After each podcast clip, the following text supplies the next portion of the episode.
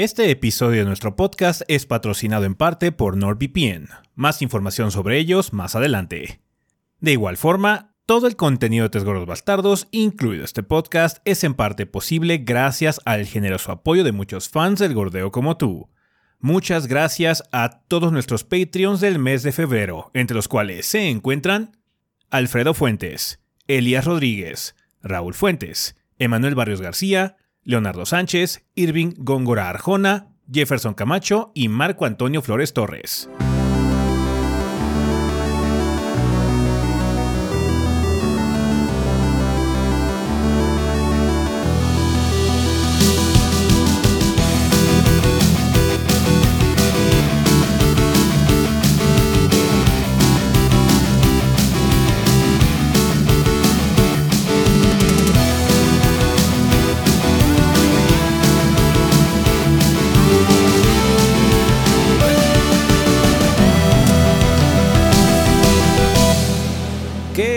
Banda? Sean bienvenidos al episodio 512 del podcast de los tres gordos bastardos. Yo soy su anfitrión Ezequiel y como ven aquí encuentro con el resto del elenco de los gordos, o sea, Rafa y Adrián. A ver, Rafa, vamos a empezar contigo. ¿Qué anduviste haciendo este, esta semana en el mundo del gordeo? Bueno, pues esta semana, ¿qué onda banda? En vista de que Tango Gameworks decidió sacar su juego sorpresa así de ya está disponible, jueguenlo. El Hi-Fi Rush, eh, como ya habíamos comentado eh, la semana pasada, pues pues yo me aventé la mini ya que. Entonces, pues sí, ya este, aprovechando que ya estaba fuera del juego, eh, lo estuve eh, jugando. Eh, y pues ya para hacer la, la mini, lo, de hecho, lo más comprensiva que se pudo. Em, y pues sí, ya, ya, estuvo. Estamos trabajando también en, las, en la siguiente reseña grande. Pues entonces también hemos estado jugando eso. Ya. y este, y pues ya terminé en vista que ya terminé Hi-Fi Rush, pues ya regresé otra vez al pinche Odyssey. Este.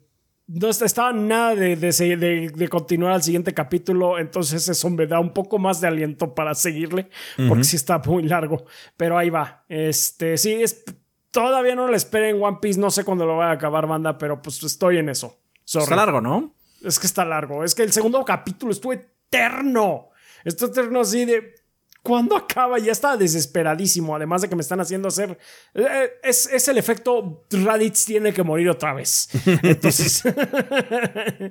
entonces, este. Supongo que spoilers de One Piece. Seguramente en cualquier momento va a ver a Ace morir otra vez. Ese Ace es el Raditz de One Piece, básicamente. enterado, enterado. Aquí claramente el experto diciendo. Sure, bro. sure, bro. They both died. That's the important thing. Está bien. Y pues ya. ¿Tú, Adrián, qué has andado haciendo? Eh, pues saqué la mini de Warlander. Un juego free to play que está. Está mono para jugar un fin de semana.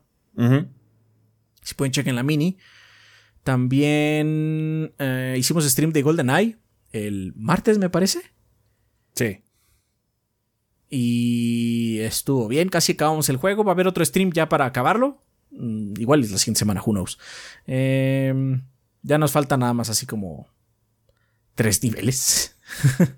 Si acaba rápido, pues Vampire Survivors otra vez, ¿no? Otra vez, otra vez. Ahí lo tengo en mi cuenta también. Ahí lo tengo en mi cuenta del Xbox también. Este. Y. Estamos grabando varias cosillas para la siguiente semana. Sí. Así que, de hecho, la siguiente semana va a estar interesante. Eh, aunque bueno, este podcast de hecho está bastante interesante porque también pues, asistí a la. a la presentación de ID at Xbox, que va a ser el tema de la semana. Así es, de hecho, esa presentación es la razón por la que la versión en audio también se está estrenando el lunes, banda. Una disculpa, pero es por una situación de embargo. Quisimos ya meterlo en este episodio, entonces retrasamos unas horas el podcast. Salió temprano, debe haber salido temprano el lunes, no el domingo en la noche, más bien. Así es, una disculpa, pero bueno, había información que no podíamos sacar antes del lunes y entonces, pues por eso pasó, ¿no? Así es. Y obviamente fui a esa presentación y todo lo demás, ¿no? Entonces, una semana movida, pero la que sigue también va a estar interesantona. Y creo que es todo. Está bien. Eh, pues yo lo que estaba haciendo también es jugar algunas cosillas para la siguiente semana. Em, va a haber algunos videos interesantes por ahí. Esta semana saqué ya eh, mini reseña de A Space for the Unbound, un excelente juego banda que los Eh, quiero inspirarlos, motivarlos y todos a checar el título. Vean la mini reseña para ver si les llama la atención, si es el tipo de experiencia que les llama la atención. El único problema que tiene es que no está en español de momento, pero bueno, eh, igual Imojiken, que es el estudio responsable, se encarga de algún tipo de traducción a futuro. Ojalá sea el caso para que más personas lo puedan probar. Muy buen juego de aventura point and click eh, de Indonesia en los años 90, con una historia adolescente muy surreal y también metida ahí el fin del mundo. Entonces, por favor, no dejen de checar a Space for the Unbound, un excelente juego, de lo mejor que ha salido este, este año, en mi opinión. Entonces, por favor, no dejen de checarlo. Em, también ando haciendo algunas cosillas. Eh, saqué un eh, short de cómo eh, cambiar el. Bueno, cómo incrementar la memoria de tu PlayStation 5, porque, bueno, ya compramos algunos SSDs para aumentar las memorias de los plays. Em, y pues dijimos, ¿sabes qué? Vamos a hacer un short aquí rápido por si alguna persona quiere utilizarlo como guía. Es muy rápido, obviamente tiene que caber dentro de un minuto, así que no vamos como a mucha profundidad. Pero, pues bueno, chequenlo, banda, si les llama la atención ese tipo de situaciones. Y cosas, jugando cosas. Sigo con Persona 3 Portable.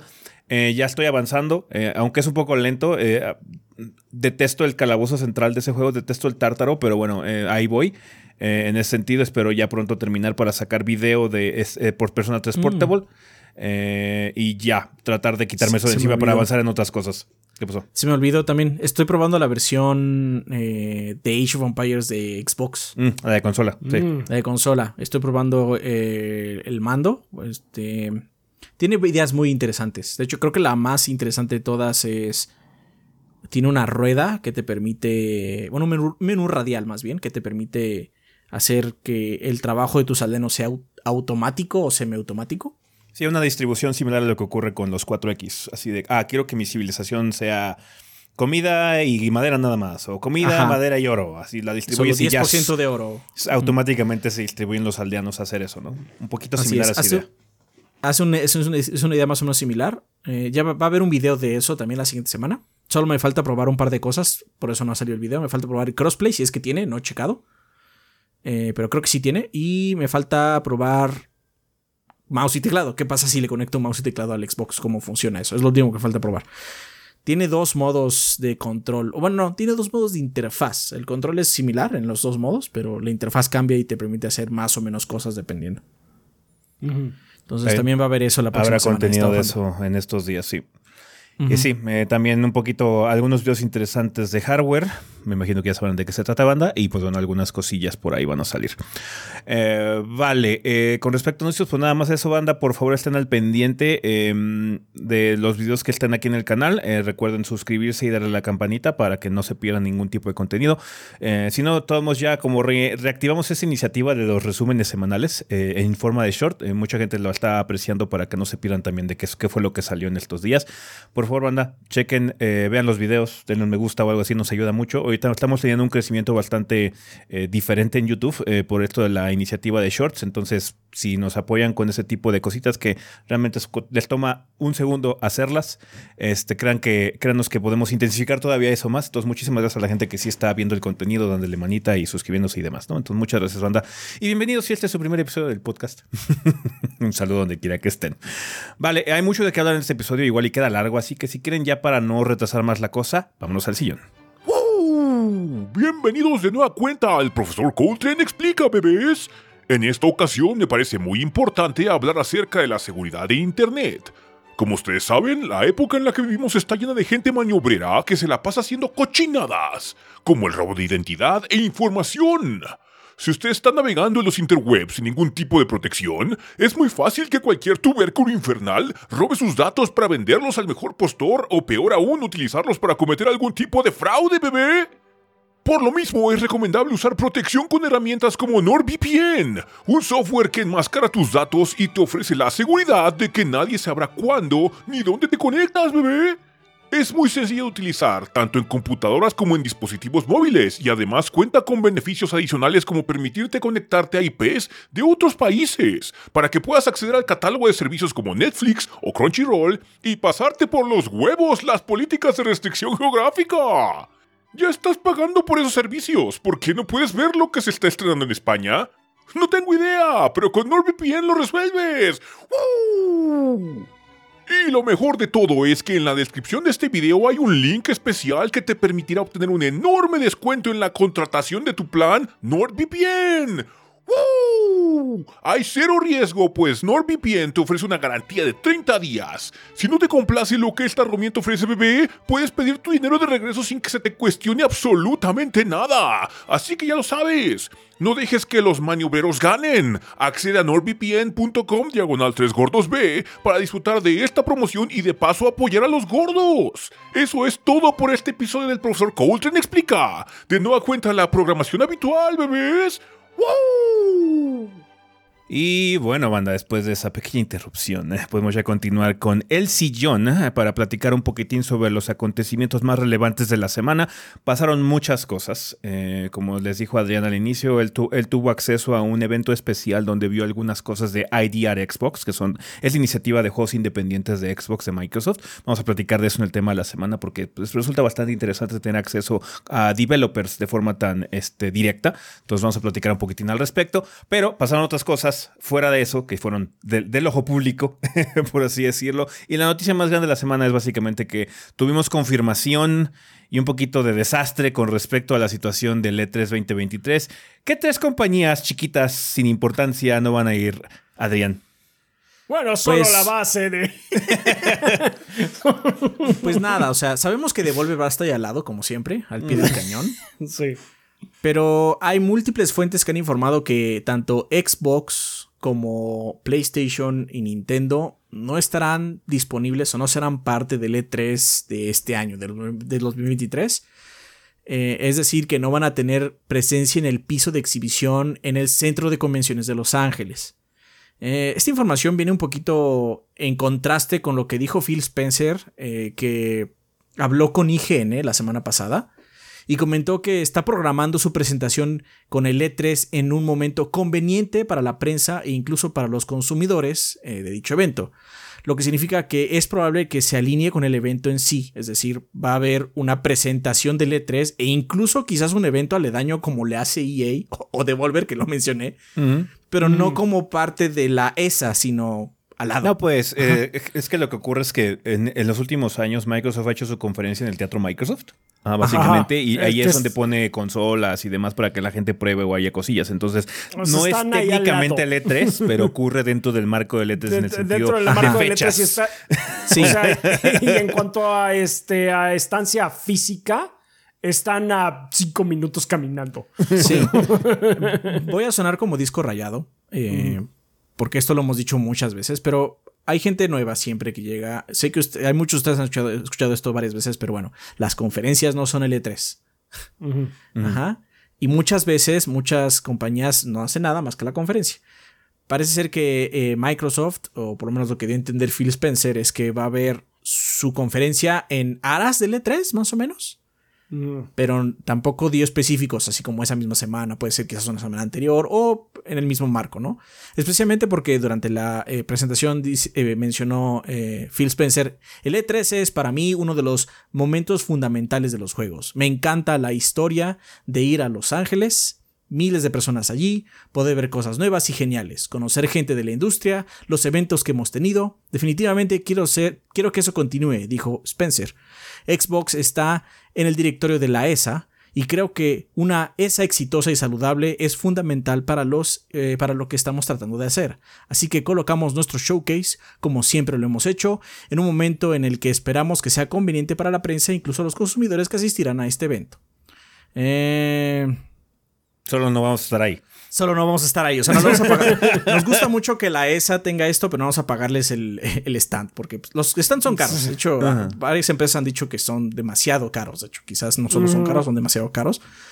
Porque pues llevamos ya muchos años eh, con presentaciones en línea y no ha habido problemas. ¿no? El mundo no se ha acabado. La El mundo no industria sigue acabado. saludable. Ajá, me, me acuerdo mucho un tweet que eh, nos hicieron hace un par de años, me parece. Eh, fue durante la pandemia.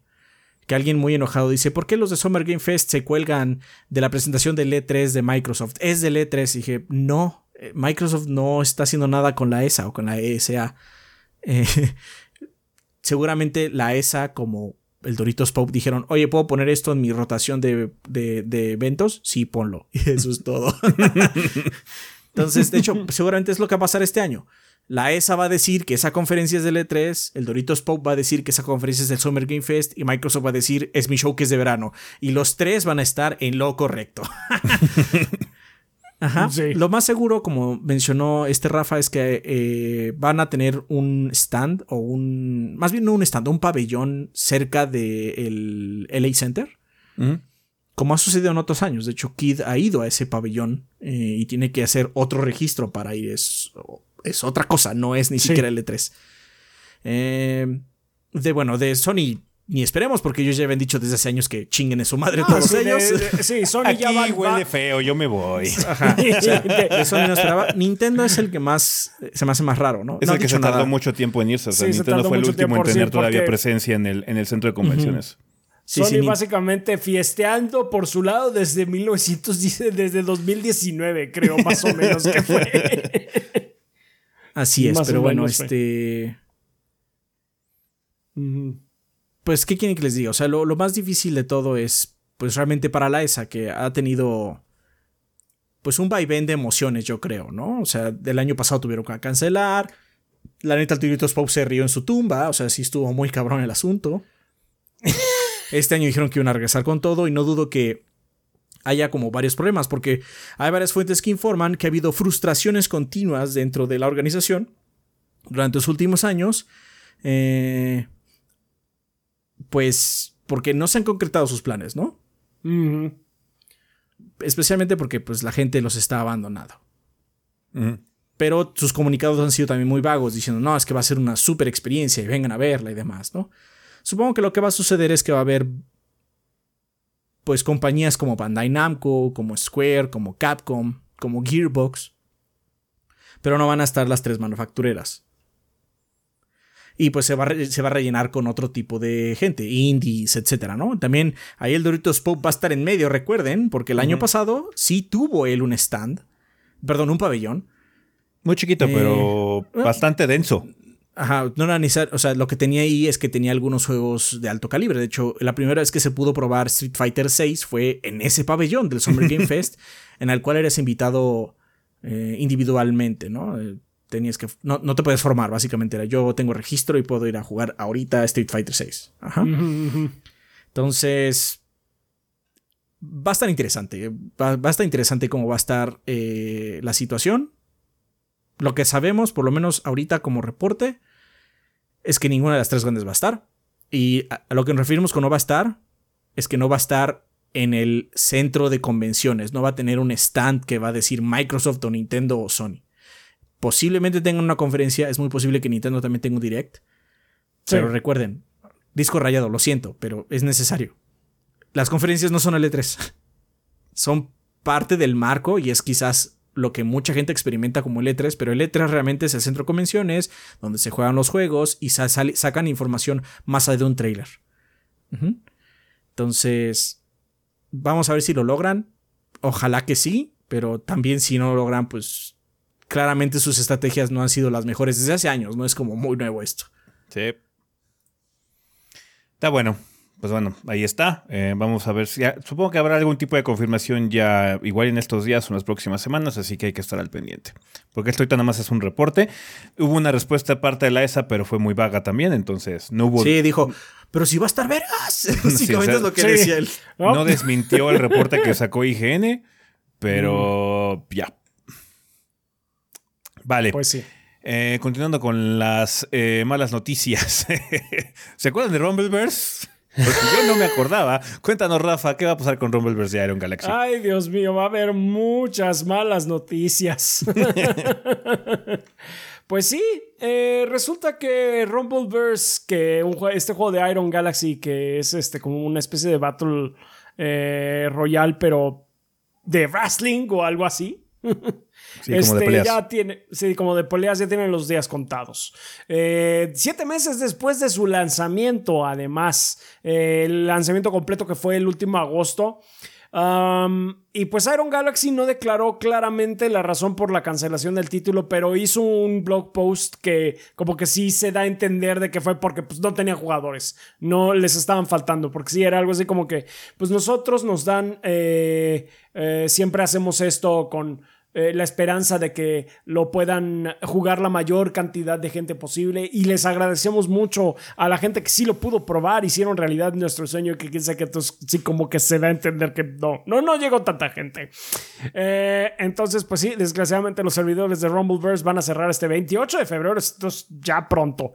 El, día, el 28 de febrero a las 10 de la mañana, horario CST.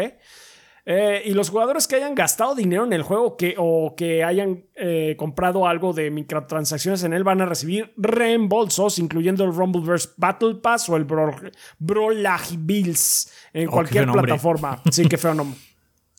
Ah, Iron Galaxy ya cerró la tienda del juego y ya liberó la actualización final. Entonces, pues, este, sí. Ahí va. Este, este es el primero de muchos. es un, es un, sí, ese adiós Rumbleverse y es una semana fea. Está para varios, porque este no es la primera noticia, pero pues aguántense que todavía hay, hay podcast. Vamos a pasar a noticias vergas y es que Game Informer tuvo acceso anticipado a Resident Evil 4 Remake y mostró varias cosas. Y de entre ellas se sacaron algunos este, datos interesantes. Uno de los más llamativos es que ya no va a haber Quick Time Events en el juego. Nada de Quick ya no Ya no hay hasta su puta madre de Quick Time Events. No, no, no, ya no. Tuvo que cambiar las promesas de campaña el señor Capcom. Em, a lo mejor la promesa contraria, la gente ya estaba aburrida. Bueno, ahora no va a tener ninguno palurdos. Igual el diseño no. Es que también no ha habido en los últimos remakes, entonces no. Como que la filosofía de los nuevos Resident Evil ya no, ya no cabe en los Quick Time Events. Em, van a tener que retrabajar toda esa pelea, güey. No, van a trabajar muchas cosas. De hecho, lo más bueno porque esa pelea a mí no me gusta. Igual y ahora sí es una pelea. Maybe it's a fight. Igual y sí es una pelea, sí. Eh, comentó Capcom que va a haber varios enemigos nuevos. Eh, puedes traer varios cuchillos. Y bueno, como vimos, también puedes hacer parries con los cuchillos y así y demás. Entonces va a haber como varias mecánicas interesantes. Va a haber un arma nueva que es la ballesta. Eh, que pues bueno, se va a agregar al arsenal que tenemos este, ya en Resident Evil 4. Van a cambiar todas las secuencias con Ashley. Ya no va a haber dumpsters. Ya no vas a poder meter a Ashley en el basurero y que te espere. Ahora sí tienes que andarla vigilando. Pero la mecánica con Ashley ya va a cambiar. Ya no va a tener barra de vida. Ahora lo que va a tener es que va a tener como un. Va a tener como, eh, como vida Call of Duty. de que si le ah, pegan mucho, la incan. Y cuando está cara así en atacando, se puede morir, básicamente. Entonces. ¿Y la van a poder cargar y llevársela? Sí, sí, sí. De hecho, hay un, hay un clip que mostraron. En el primer trailer que mostraron está Ashley corriendo hacia abajo y Leon corriendo como desesperado en la lluvia tratando de rescatarlo. Entonces sí, va a ser un poquito diferente la situación, más frenética por lo menos. Y pues bueno, también ahí vimos que sí, no vas a tener que andar entrando al menú de pausa para poder cambiar de armas y puedes tener la cruceta. Eh, básicamente arriba, abajo, izquierda, derecha vas a poder seleccionar varias armas. Entonces... Está bien, hay muchos cambios por ahí. Eh, y según Game Informer, después de varias horas de juego, es un remake mucho más fiel que los de Resident Evil 2 y Resident Evil 3, con algunas escenas incluso siendo uno a uno. O sea que muchas de las críticas que se ha tenido con estos remakes que han cortado contenido, particularmente con Resident Evil 3, pero parece ser que en este caso por lo menos las partes iniciales son muy fieles al contenido original en cuanto a escenas. Obviamente va a haber algunos cambios con estos los enemigos, armas nuevas, la mecánica con Ash y todo este tipo de situaciones, pero eh, por lo menos en cuanto a contenido, la historia o los escenarios, vamos a ver algo muy similar. Entonces va a haber pelea con el gigante, Vamos a rescatar al perrito, de seguro. Entonces, va a haber muchas cosas que eh, son características de Resident Evil 4 y la cosa se ve vergas. Todo lo que, han, todo lo que han mostrado se ve chi, chi, chi chingón. Excepto el efecto de lluvia. Eh, a mucha gente le ha causado un poquito de problemas esta situación porque dicen que se ve como muy. mucha gente lo ha comparado con. Ajá, se ha comparado mucho con el efecto de lluvia que tienen los. Eh, los, los relanzamientos de, de, la colección de GTA. que no está genial, pero bueno. Eh, vamos, a ver que, vamos a ver que también todavía le faltan un par de meses. Pueden refinar la lluvia todavía. Esperen, esperen, sí. No, eh, don't panic yet. Pero por lo menos en cuestiones de gameplay suenan cosas interesantes, cambios padres. Vamos a ver qué tal sale este remake. Pero por lo menos lo que ha tenido Game Informer como eh, acceso anticipado ha levantado cejas de forma positiva, ¿no? Así como, oh, esto se ve chido, ¿no? Entonces vamos a ver qué tal mm. con Resident Evil 4 Remake. Ya falta poco para que salga banda, así que hay que estar al pendiente, un par de meses nada más. desafortunadamente también vamos a tener que esperar un poquito de tiempo, eh, de hecho un poquito más, ¿no? Eh, para que salga Star Wars Jedi Survivor porque se ha retrasado. Cuéntanos, Adrián, ¿qué onda con Delay Watch? Ah, pues Delay Watch ataca a Jedi Survivor Pues en un comunicado de Twitter, EA Star Wars mencionó que a través de los últimos tres años el equipo Jedi acaba aquí en Respawn ha dado su corazón y alma colectivos a Star Wars Jedi Survivor y estamos orgullosos de decir que el próximo capítulo de la historia de Cal Kestis en cuanto a contenido está completo. Estamos enfocados enteramente en la etapa final, arreglar los bugs para mejorar el rendimiento, la estabilidad y lo más importante, pulir la experiencia del jugador. Jedi Survivor es una respuesta directa a la retroalimentación de nuestra comunidad. Les daremos destinos expansivos que explorar, un combate y exploración evolucionados y por supuesto la continuación de la historia de Cal y BD. hacer este juego nos ha hecho un mejor equipo y nos hemos extralimitado en todo, perdón, y nos hemos extralimitado en todos los niveles para que esta secuela de Star Wars sea lo que los fans esperan tanto de Respawn como de Lucasfilms Games. Para que el equipo logre llegar a dicha meta de calidad de Respawn con el tiempo necesario y alcanzar el nivel de pulimiento que nuestros fans merecen, hemos añadido 6 semanas cruciales a nuestro calendario de entrega. Star Wars Jedi Survivor ahora saldrá el 28 de abril y va a salir más o menos a inicios de marzo. Nuevo año fiscal. Pero bueno, le fue muy bien al remake de Dead Space. EA, sí, te deja que, EA te deja que lo saques en el siguiente año fiscal. Así es. De hecho, de hecho no, es la, no, es la, última. Hay muchas, hay muchas cosas de EA en este podcast. Pero bueno, este... Ya saben, terminaron con que la fuerza que esté con ustedes, el equipo de Star Wars Jedi. Eh, mira, está bien. O sea, si dicen que es para pulirlo vergas, porque recuerden, de hecho en la reseña lo mencionamos, no corre tan bien el anterior. Si este corre así como flawless, mejor aún. Yo puedo esperar menos de dos meses. Mes y medio. Sí, sin pedos. Además ya se está empezando a distribuir un poquito, se está empezando a distribuir un poquito mejor la situación de lanzamientos con esto. Sí, no mames, los primeros tres meses estaban así como retacadísimos y ya se están liberando. Sí. Entonces, fine, está bien. Good. Siempre y cuando sea para mejorar la experiencia, está bien. Está bien, apruebo. O sea, no dijeron lo vamos a retrasar hasta el siguiente año. No, no, no. es una cosita de nada. Pueden esperar, pueden esperar. Pero bueno, continuando con EA, otra cosa, una, una, cosa que no voy a esperar porque básicamente van a estar muertas son Apex Legends Mobile y Battlefield Mobile. EA ha cancelado estos dos juegos. Eh, como resultado de esto, EA cerrará su estudio de juegos Industrial Toys. Apex Legends Mobile debutó el año pasado e incluso ganó Apple's Game of the Year para el 2022, lo mismo para Google Play. Yo jugué ese juego. Hice unas impresiones al respecto. It was fine. sí, sí, sí. Pero bueno, el juego cerrará en 90 días. Respawn Entertainment citó una calidad que disminuía con la razón por el cierre de Apex Legends Mobile. Parece que no cumplieron bien con la pipeline de, desarrollo de contenido eh, que tenían planeado con el título y pues quizás también no, pudieron atraer la suficiente cantidad de público eh, en esta plataforma de móvil, ¿no? Eh, EA hizo el anuncio al momento de declarar las ganancias del tercer cuarto del año fiscal, que dice diciendo lo siguiente, en Respawn deseamos darle a los jugadores juegos que sean consistentemente maravillosos. Luego de un inicio fuerte, el contenido de Apex Legends Mobile ha comenzado a dejar de llegar a esa barra de calidad, cantidad y ritmo. Por esta razón, luego de meses de trabajar con nuestros compañeros de desarrollo, que no nombraremos, hemos tomado la decisión mutua de dar cierre a este juego móvil. Aunque es decepcionante, seguimos orgullosos del juego que lanzamos y estamos agradecidos por el apoyo de la comunidad de Apex Legends, confiando en que esta es la decisión correcta para los jugadores. Um, EA. Este es el EA que conocemos. Sí. Tencent y Lightspeed trabajaban en Apex Legends Mobile, mientras que Industrial Toys trabajaba en Battlefield Mobile. No se tiene claro cuántos empleos serán afectados por el cierre de Industrial Toys, el cual fue iniciado por el co-creador de Halo, eh, Alex Seropian, junto con Tim Harris y Brent Peace en 2012. Y ahí está dejando atrás un juego Apex Legends Mobile que generó 47 millones de descargas y 55 millones de dólares en ganancias de acuerdo con data.ai. A partir del 31 de enero, Respawn deshabilitó las compras con dinero real en las apps y quitó la app de tiendas virtuales.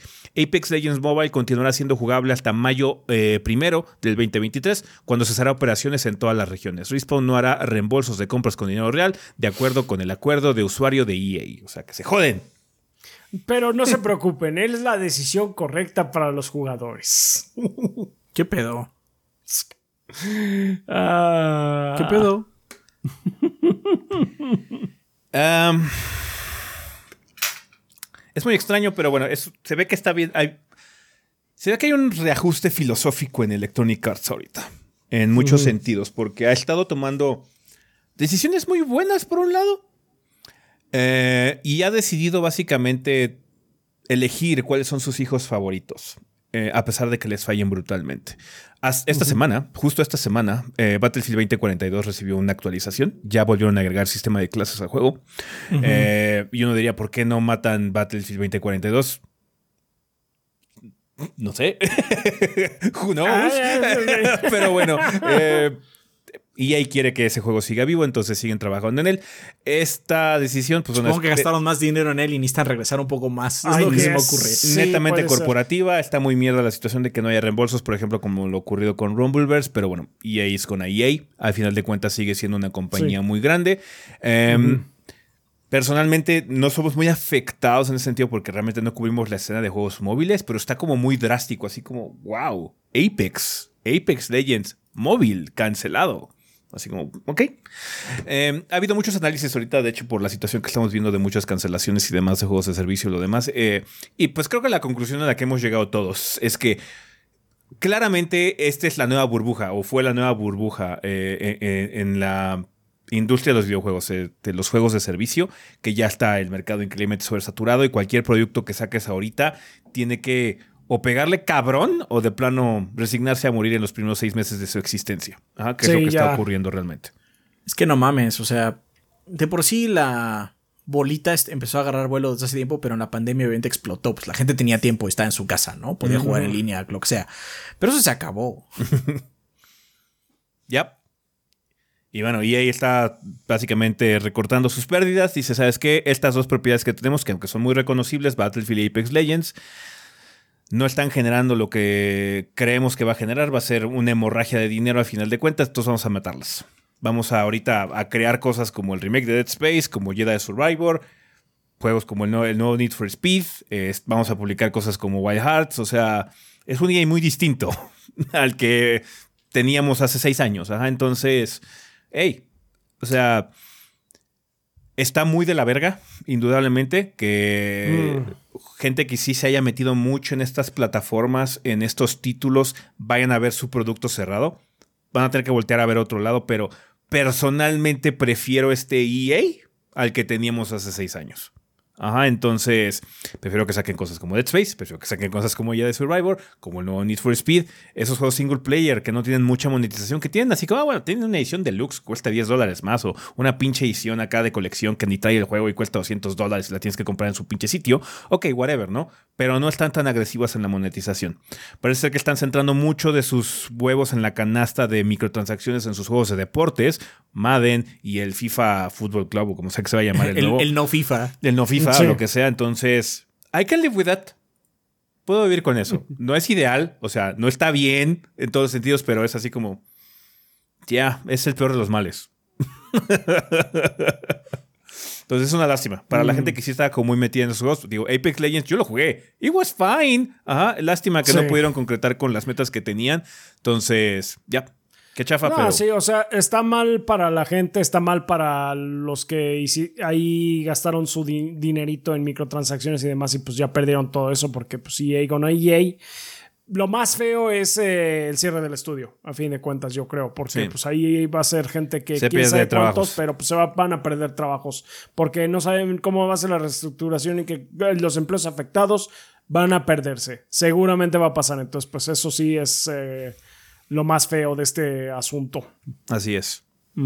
Una lástima, pero bueno, ni modo. Es simplemente más de lo que está ocurriendo ahorita en la industria de tecnología. Eh, y pues, afortunadamente para la gente que juega consolas y es muy fan de estas propiedades un poquito grandes, por lo menos tienen otra, ¿no? La gente que juega Battlefield Mobile, bueno, eventualmente podría voltear a tal vez jugar Battlefield en, la- en PC o en alguna consola o lo que sea, ¿no? Eh, Apex sigue siendo Apex en la plataforma que desees jugarlo, ya no móvil nada más, entonces pues sí. Eh, pero bueno, sí, lástima por el- estudio que va a cerrar, los trabajos que se van a perder. Eh, pero vamos a ver qué, está qué ocurrirá con EA a futuro. Ahorita está tomando decisiones correctas, a pesar de que sí está eh, quebrando algunos huevos, ¿no? Por ahí. Sí. Bien, eh, también hay un poquito de noticias con respecto a Redfall. Eh, hubo una actualización en estos días, ¿no? Después de lo que mostraron eh, la semana pasada en el showcase de Xbox. Cuéntanos, Rafa, ¿qué más se habló sobre este nuevo título de Arkane? Pues hay una noticia que no es muy alentadora, que digamos, pero bueno.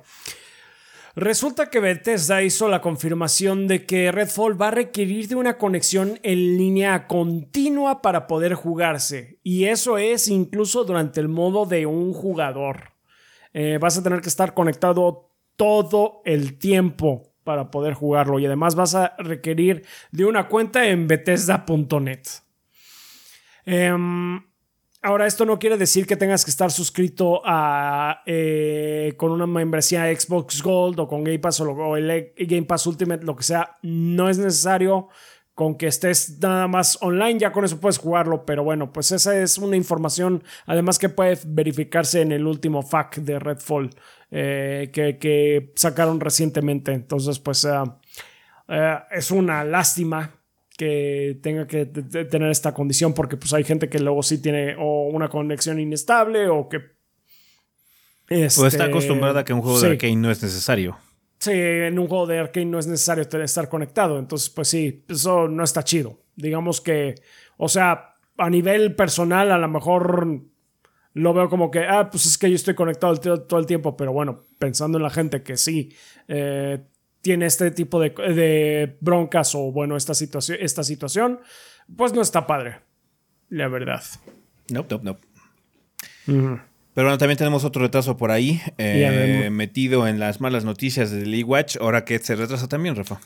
También se retrasó Amnesia de Bunker. Eh, desafortunadamente por parte de Frictional, Game, eh, de Frictional Games, que sacaron un comunicado en Twitter que este ha sido eh, de lo más diferente que he visto en cuanto a motivos por los que se retrasa un juego y muy honesto además. comentan que se retrasó y ahora la nueva fecha de lanzamiento es el 16 de mayo del 2023. En el equipo de Frictional hemos tenido un invierno duro y sufrido de varias enfermedades que afectaron el desarrollo. Somos un equipo pequeño y cosas como esta pues impactan durante nuestra producción. Eh, es importante que le hagamos justicia al juego y dadas las pausas en la producción, no deseamos apresurar el producto. El equipo está trabajando duro para hacer a The Bunker el mejor juego que nos sea posible y unas semanas más harán la diferencia. Entonces, pues, ok, pues que se mejoren. y mucho ánimo. Eh, Amnesia de Bunker va a estar disponible en Steam, en la Epic Game Store, en eh, Good Old Games, en el PlayStation, en, Xbox. Entonces, pues ahí está. Eh, no es la cantaleta de siempre de que hay que pulirlos. No, no. Nos pusimos malitos y pues tuvimos que recuperarnos. Fine, no, pues está bien. si son 10 o, o, no sé, 15 personas, 20 y uno llega enfermo y contagia a seis. ya sí, ya se jodió todo. sí, sí, sí. Bastante entendible. Lástima, pero bueno, no importa mucho. No es tanto tampoco el retraso. Vale, continuando con EA, eh, tenemos también nuevos detalles eh, de Wild Hearts, este lanzamiento que van a hacer junto con Tecmo Koei. Parece ser que van, eh, bueno, ya, básicamente solidificaron cómo va a estar su situación de contenido posterior al juego. ¿Qué tanto mencionaron, Adrián? Pues bueno, Luis Harvey tuvo un pregúntame lo que sea de Reddit y dio varios detalles de Wild Hearts, ¿no? El que más son, el que más eh, eh, resuene tuvo alrededor de las redes fue que todo el contenido post lanzamiento será gratuito, incluidos nuevos Kemono, los Kemono son las bestias, y eh, no tienen planes para implementar ningún tipo de microtransacciones durante lo que sea que tenga la vida Wild Hearts, ¿no? Eh, también hizo un hincapié de que los Kemonos son los monstruos más grandes del juego, que el jugador puede cazar por su cuenta y con ayuda de otros dos jugadores en línea, o sea que es hasta tres personas. Número gordo bastardo. Eh, en contraposición a los Fall, Luis comentó eh, que los jugadores que deseen jugar por su cuenta offline pueden hacerlo sin problema alguno. Y que va a haber endgame, post campaña, con uh monos más poderosos que se expandirán con las actualizaciones gratuitas que mencioné anteriormente. Eh, todo esto para la gente que juegue Monster Hunter suena como lo más normal del mundo porque es como Monster Hunter. Ajá. Este, algo sobre rendimiento que no está tan chido. Es que dijo que haber una opción de calidad que puede llegar hasta 4K y 30 frames, 30 frames, perdón, que puede llegar es la palabra, sé que va a estar como variable. Pero va a tener también un modo de desempeño que va a ser 1080 con 60 frames estables. Pero, o sea, es Tecmo Koei. Y ya hemos jugado esos juegos rendimiento y se ven borrosos a madres. Ojalá no sea el caso en, este, en, este, en, este, en esta situación, pero bueno, el desarrollador ya no está hecho de esas, ¿no? Que esté como Koei. Sí. Sí. Eh, ya veremos cuando salga, porque de hecho no falta tanto. Va a estar disponible eh, el 17 de febrero para PlayStation 5, los Xbox Series y la PC vía Origin, Steam y Epic Game Store. Eh, para la gente que nos siga y tenga un Steam Deck, que no sé cuántos son de ustedes, lamentablemente comentaron que no va a tener soporte Steam Deck en este momento y de hecho no es prioridad para ellos eh, hacer lo que sea que sea necesario para que sea Steam, Steam Deck ready. Entonces no va a salir de momento así. Así ha estado y de hecho Dead Space tampoco se puede jugar en Steam Deck. Entonces sí, quién sabe. Prioridades. Tienen sus prioridades. diferentes prioridades, sí. Eh, lo que más me preocupa son lo de 1080-60 frames de Tecmo Koei en particular. o sea, porque hay juegos que son 1080, pero hacen una buena reconstrucción y se ve bien en una pantalla 4K, ¿no? Tecmo Koei no es uno de ellos. Entonces, ojalá EA sea ahí el que esté este, apoyando tecnológicamente. Ajá, sí, sí, ojalá, porque. Hermano. Brother. Brother. Está bien. Vale. ¿Cuál es, la, siguiente víctima, Rafa? Cuéntanos, ¿qué otro juego se va a morir pronto? ¿Qué otro juego va a morir? Pues ahora le tocó a Knockout City, también de EA, por cierto. Porque, o sea, a pesar de que el estudio que lo desarrolló, desarrolló es Velan Studios, también es de EA. Es uno de EA Originals. Uh, City ya hay reseña que pronto, mini reseña pronto Legacy en el canal. Este. Hicieron un anuncio especial en su página knockoutscity.com eh, parte de, eh, por parte de Jeremy Russo, que es el director del juego. Uh, y adicionalmente comentó que la temporada pues, 9 va a ser la última. O sea, sí va a haber una temporada más antes de la despedida. Eh, pero el 6 de junio del 2023, que son un poquito después de dos años eh, de lanzamiento oficial del título, todos los servidores del mundo van a cerrar y el juego ya no será jugable. Comenta eh, el señor Russo que fue una decisión muy difícil, pero necesaria e importante para el estudio. Se también eh, estuvo comentando que la temporada 9 va a tener muchísimo contenido nuevo para darle una despedida al juego como se merece. Eh, va a haber una versión, bueno, lo que sí comentaron es que van a tener una versión para, de servidor privado en PC oh, para mantener vivo a, para mantener vivo el juego. O sea, como que eso me habla un poquito de que es que sí le tenemos cariño. Sí, no lo, van a, no lo van a ir a tirar así como a la alcantarilla. no, sí, sí, sí le pusieron cariño y sí le pusieron ahínco. Eh, esta decisión realmente se debe a que, o sea, el juego sí ha generado interés, pero no tiene la suficiente audiencia.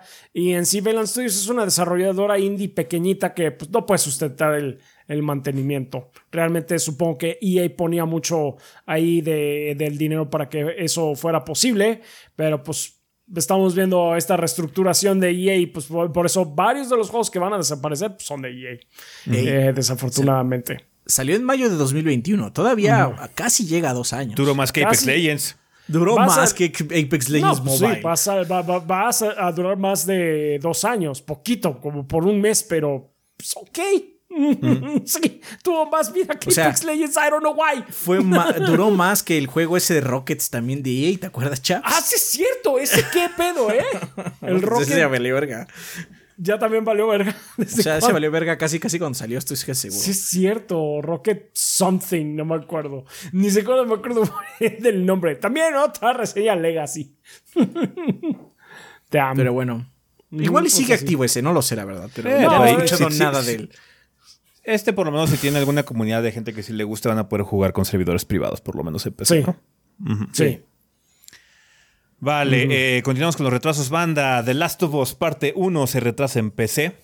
Eh, el otro día hicimos stream de The Last of Us, de hecho, en esta semana y no me acordaba si ya había salido de PC o no. No ha salido, de hecho, es que ha retrasado. Eh, el 28 de marzo va a ser la nueva fecha para esta versión de PC de este excelente juego de Naughty Dog. Eh, mandaron un comunicado que dice, vayamos directamente al grano. Anunciamos que en marzo 3 The Last of Us Parte 1 para PC estaría disponible, pero decidimos recorrer su fecha de lanzamiento unas cuantas semanas. Ahora saldrá el 28 de marzo. En el estudio estamos completamente sorprendidos por el amor y apoyo que The Last of Us ha recibido estas semanas. Eh, escuchar su amor por la adaptación de HBO, el ver sus tomas de modo fotografía y el saber cómo el mundo y los personajes que nuestro estudio creó hace una década continúan llegando a nuevos y viejos fans a diario nos fascina. Sabemos que muchos de ustedes han estado revisitando la historia que comenzó todo en The Last of Us Parte 1 en la consola de PlayStation 5 y sabemos que muchos de ustedes están emocionados por entrar a la aventura, muchos por primera vez, cuando Parte 1 llegue a PC. Por eso queremos asegurarnos que el debut esté en el mejor estado posible. Estas semanas adicionales nos permitirán asegurarnos que esta versión de The Last of Us Parte 1 esté a la altura de sus estándares y de los nuestros también. Estamos emocionados de llevar el juego a una nueva plataforma y alcanzar a nuevos y viejos jugadores con la inolvidable historia de supervivencia de Joel y Ellie, Pepe Guayabas y Ellie. Eh, esperamos que continúen emocionados por el lanzamiento del juego en PC ahora el 28 de marzo. Naughty Dog aprecia su apoyo y entusiasmo y no se emociona compartirles más respecto a la versión de Last of Us Parte 1 pronto. Pues se retrasó menos de un mes, pero bueno, tenemos comunicado porque hay que regodearnos en el éxito que estamos teniendo ahorita. Entonces, sí, está bien. básicamente. Ok, sure, man. Eh, tres semanas no está nada. eh, Eh, es- eh, es olvídalo, nada. olvídalo. Es nada, es no hay nada, problema, es. Entonces, que, lo que sea, está bien. Mira, a final de cuentas está bien Este- porque los ports de Sony últimamente eh, de sus first party en PC han estado muy chingones. Entonces, la verdad, si este necesita de eso para estar vergas, ok, I'm fine. Fine, sí. O sea, Delay Watch se hizo un festín. Tuvo una Su- recaída. Abrió, el abrió el refri y como que picoteó de todos lados. Y así, ay, tres semanitas aquí, seis semanitas acá. Pero espérense que sea domingo. O se le case la Pero- hija y no mames, un año No y medio de retraso al juego de Avatar. Así es, así es, así es. Nada más que, Ah. nada más que su roommate, que no sé cómo llamarlo, el que mata juegos. La parca digital nomás se llevó varios esta Sí, semana. la parca digital se llevó varios. Ya está explotando la burbuja de los juegos de servicio ahorita. Eh, Sí, bien cañón. Hay muy poquitos realmente que puedes.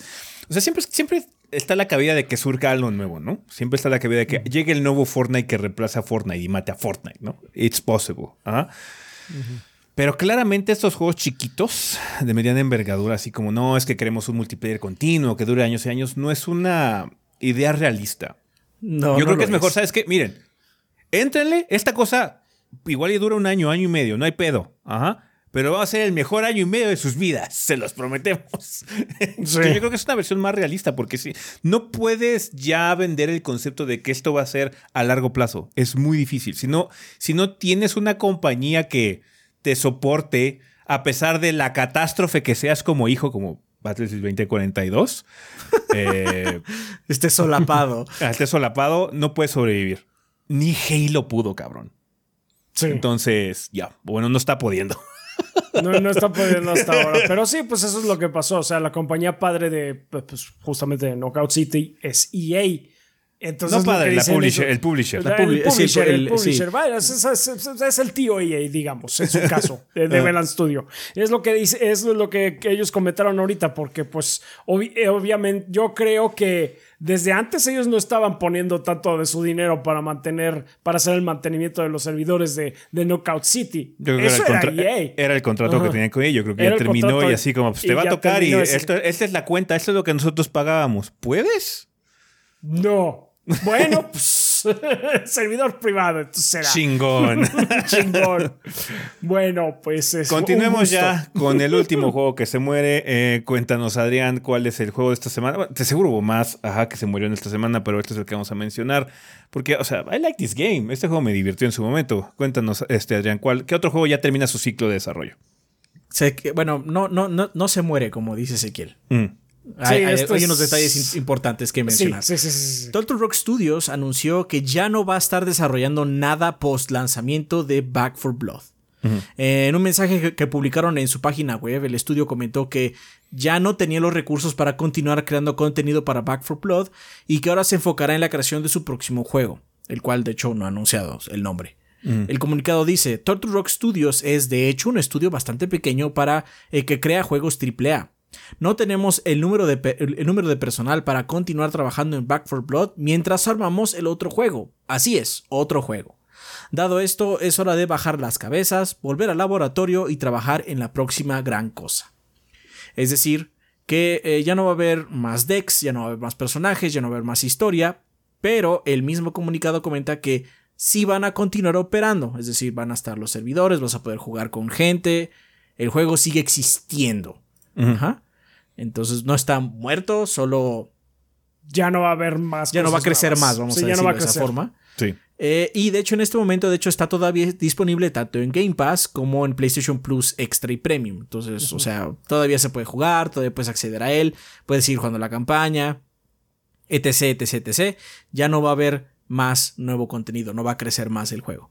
¿Por qué? Pues porque básicamente todo su equipo se está dedicando ahora a hacer pues la siguiente cosa, ¿no? Ojalá no sea algo en línea, ya basta. Sí, estaría, estaría verga que sacaran un juego single player. Ujú, Nada más para. Y eso Es lo que está de moda, perro. Single player is back, baby. y yo estoy feliz. eh, también. Ah, sí, sí. Está Ya, bien. Lo que, va, lo que va a suceder es que todos van a sacar su Vampire Survivors. Ah, no mames. Saturación. Sí veo ahí sacando un Eh, Va a ser la nueva Vampire burbuja. Survivors. Va a ser una nueva mini burbuja. Sí. Vamos a hacer un, un Splinter Cell Vampire Survivor. oh, mames. Ah, Ya. Bueno, está bien. Eh, Rafa, cuéntanos qué va a salir esta semana en tiendas y portales Pues- digitales. Nada más tenemos aquí registrado un lanzamiento el 10 de febrero. Hogwarts Legacy va a salir para PC, Play 5 y Xbox y los Xbox Series. Semana tranquila. Así es. Particularmente para nosotros. Particularmente para nosotros que no vamos a tener que revisar nada. Así. Está bien. Eh, pues bueno, banda, sería todo por el sillón. Vamos a continuar con lo que vio este Adrián en IDR Xbox en el tema de la semana. Así que, vamos a darle.